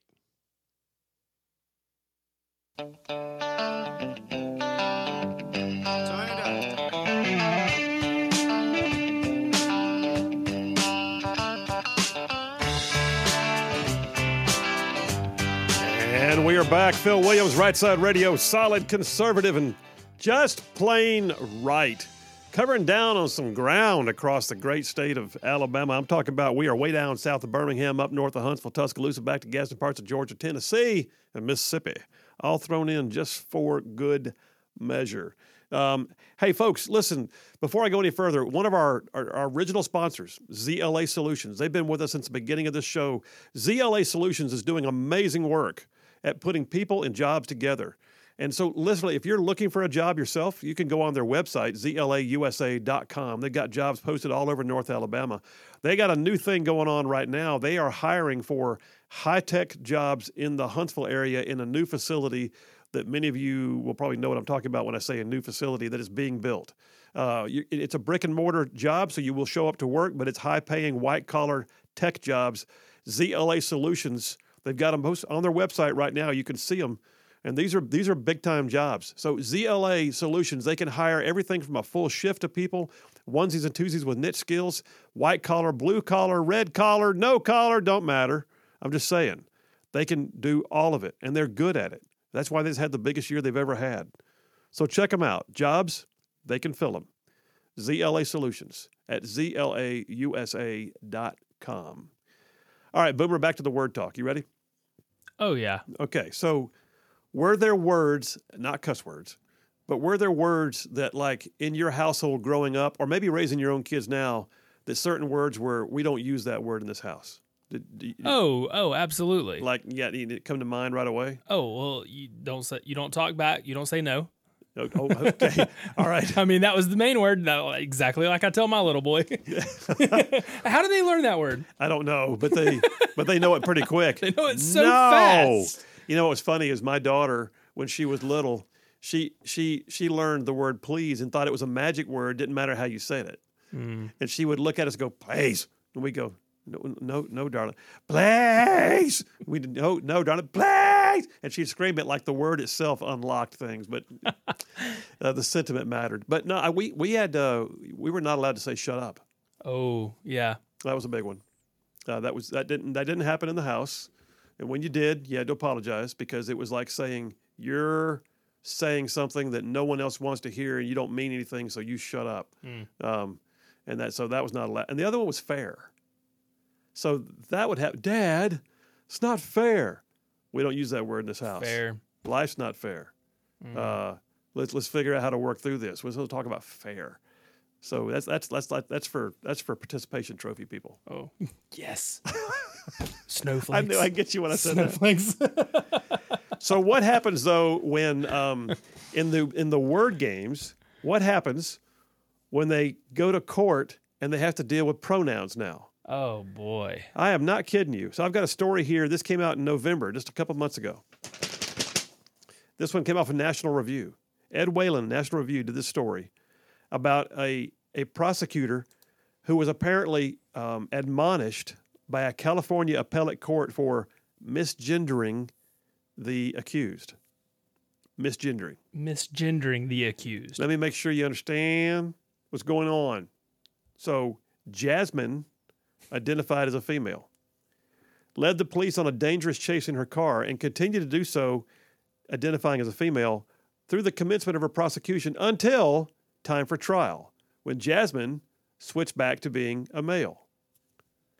So now you're in court not knowing what to do because you got a, a dude who says he's a chick who was arrested claiming to be a chick, and all the records say is a chick but now comes to court and wants to be identified as a male, and the you can tell the lawyer didn't, the prosecutor didn't know what to do, and got admonished by the court for misgendering.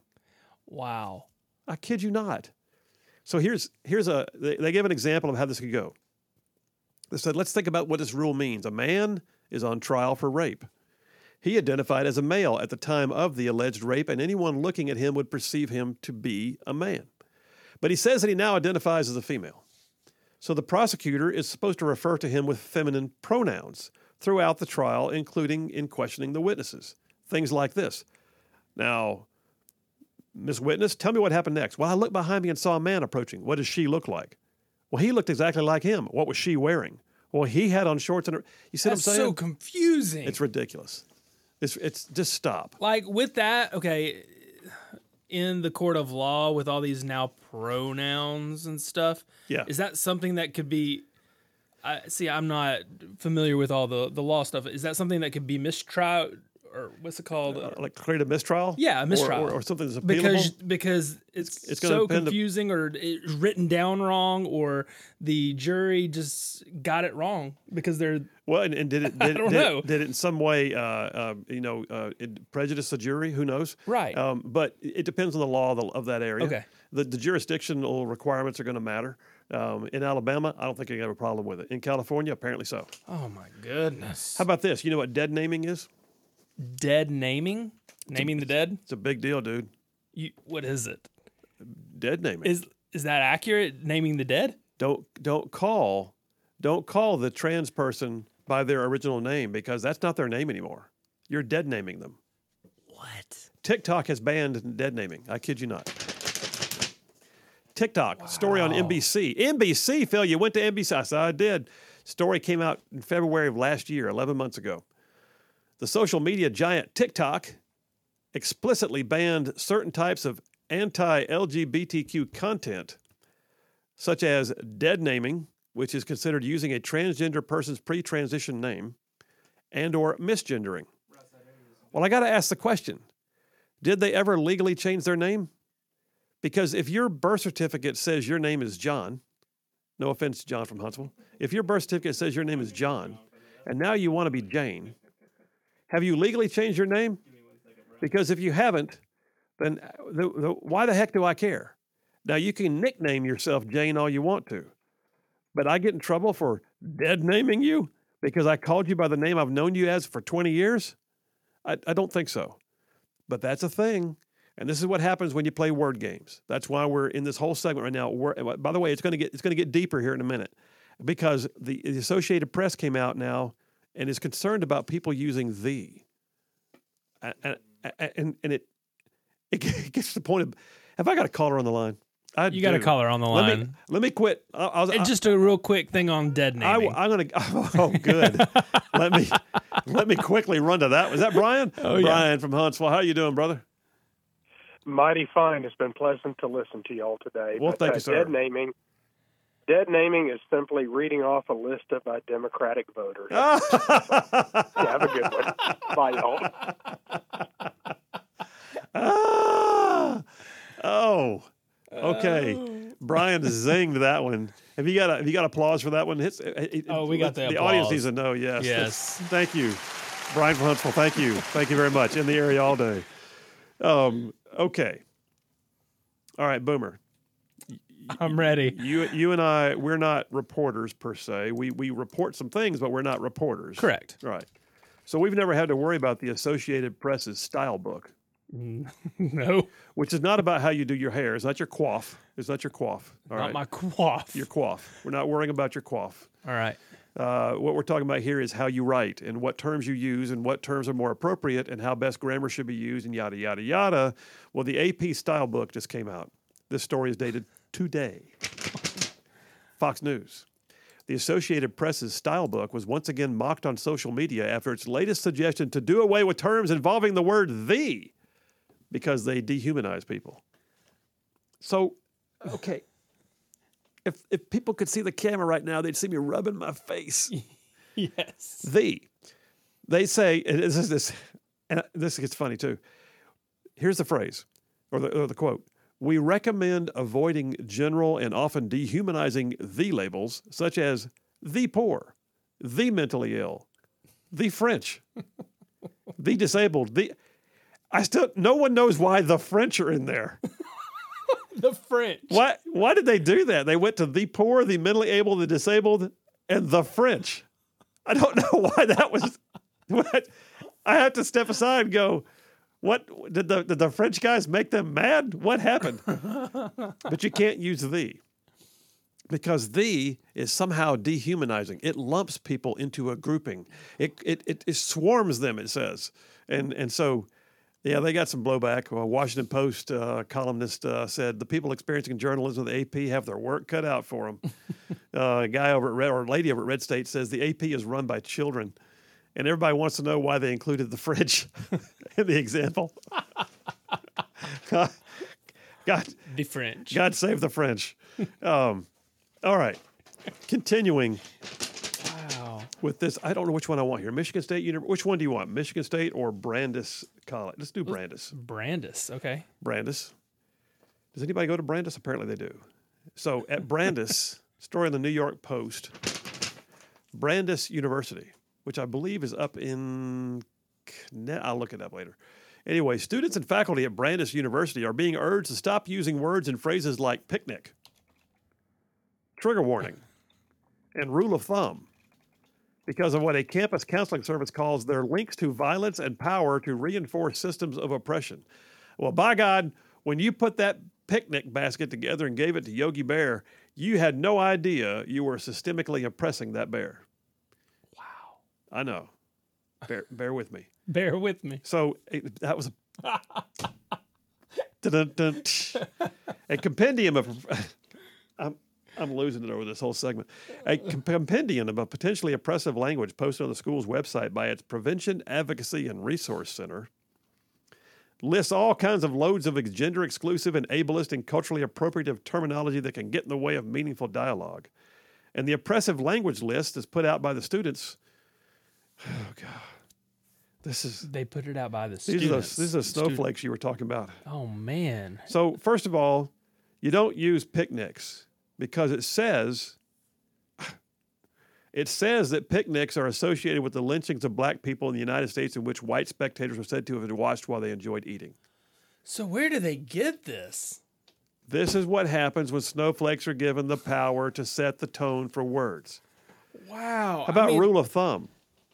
Rule of thumb can be replaced with just saying the general rule is, because the rule of thumb means allegedly it comes from an old British law that allowed men to beat their wives with a stick as long as the stick was no wider than their thumb. Did you? I mean, what the for the How many don't know. people? Yes. what? I mean, I. And we rule can't- of thumb. uh, that never ever crossed my mind. And we can't say trigger warning anymore, even though that's apparently what they live for. We can't say trigger warning. You know why? It intones gun violence. Mm, pulling the trigger. These people are going to get their degree in underwater basket weaving and go out in the world and get nothing done. I'm just going to tell you right now. Nothing. But I made up these words that you're not supposed to Here- say. Here's a trigger warning for you. I'm going on a picnic. How you like me now? Take me to a break, brother. We'll do it right now. We're coming right back for the last sections, the last moments, the last trigger words of the day. Y'all stay tuned. We'll be right back.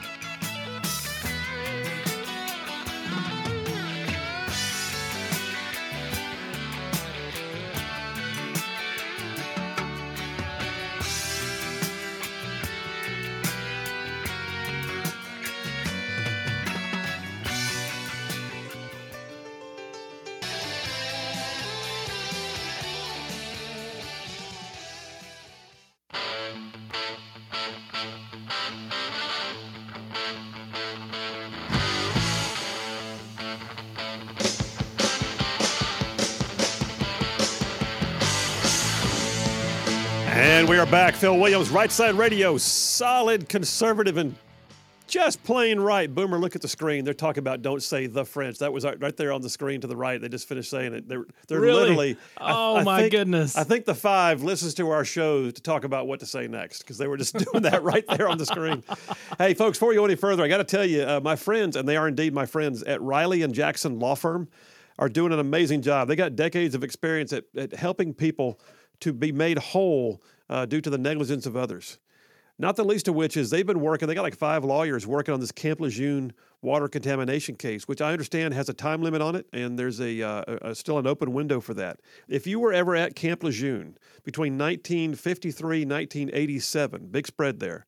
You may have been a service member, a, a contractor, a, a dependent family member, doesn't matter. You may have been exposed to what has been confirmed to be contaminated water. And Riley and Jackson can assess it over the phone. They can tell you whether you may or may not have a claim and literally get you, you know, on board. They won't charge you for the phone call. They don't get paid unless you get paid. Here's the thing: they're based in Birmingham, but they work statewide, and they are doing this stuff right now. And and I, I don't know these folks personally. We've worked on issues, we've worked on cases. They're the kind of firm that I would like to say is not just right on the law; they're also right on the issues and the politics, if you know what I mean. So here's their number. Are you ready? 205 879 5000. That's Riley and Jackson. 205 879 5000. Please do me the favor of telling them you heard about it on Right Side. Um, hey, here's that thing I got to do too. No representation made of the quality of legal service performed is greater than the quality of the service by the lawyers. That was a good one. That was good. I'm That- sure we're gonna get the time over here from. from yeah, some of our listeners time me when I do it. All right, hey, back to the uh, the final portion here of um, apparently it's word games. It's it's things you can't. So Boomer, uh, you may be uh, interested to know that at Stanford University, with with just you know an amazing reputation as an educational institution. oh, okay, Sure, sure. yeah.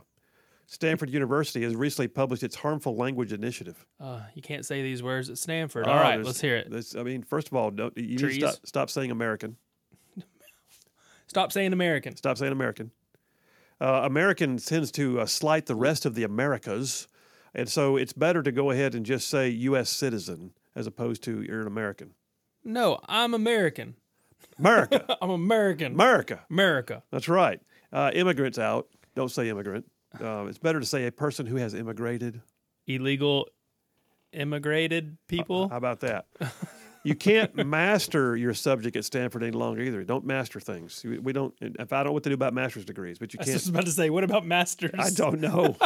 I don't know, but that that historically intones slavery. So you cannot say that you've mastered a topic or gotten a master's degree, uh, and don't you dare design a blind study while you're there. Don't do it. Just just stop, please. You know, when I when I was doing real estate, they told me I couldn't say the master room, bedroom. I've heard that. You really were told that? I was told that. I said, no, I'm going to still say master's bed, the master bedroom, Master bath. the Yeah. master bath. Here- here's one for you: gangbusters. You can't do gang. Gangbusters. Well, that invokes the notion of police action against gangs in a positive light, which actually is, is not good because, you know, the police are always evil when it comes to gangs. Gangbusters is out. Gangbusters.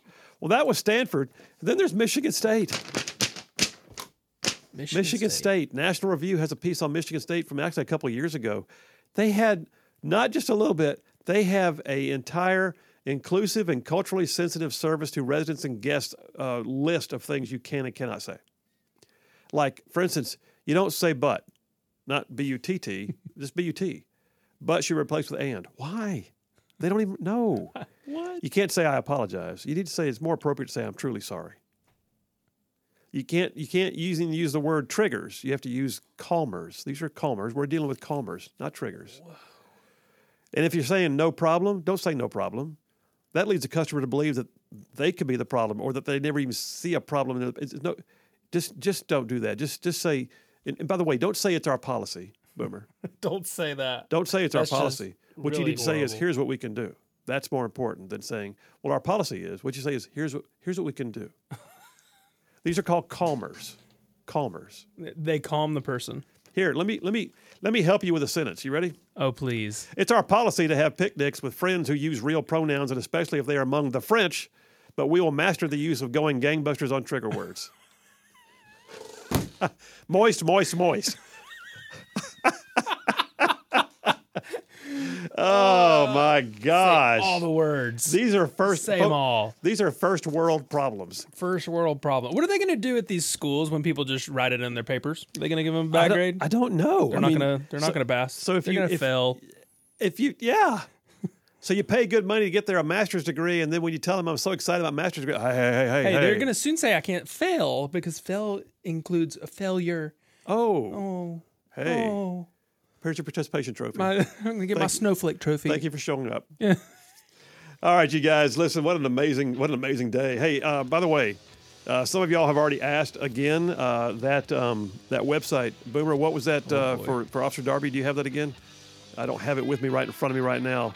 Um, but yeah that was an amazing segment. And uh, and think about whether you might want to support. Yes. you guys have an amazing weekend We'll be back here on Monday, 2 o'clock. We'll see you then. Standwithdarby.com. Standwithdarby.com.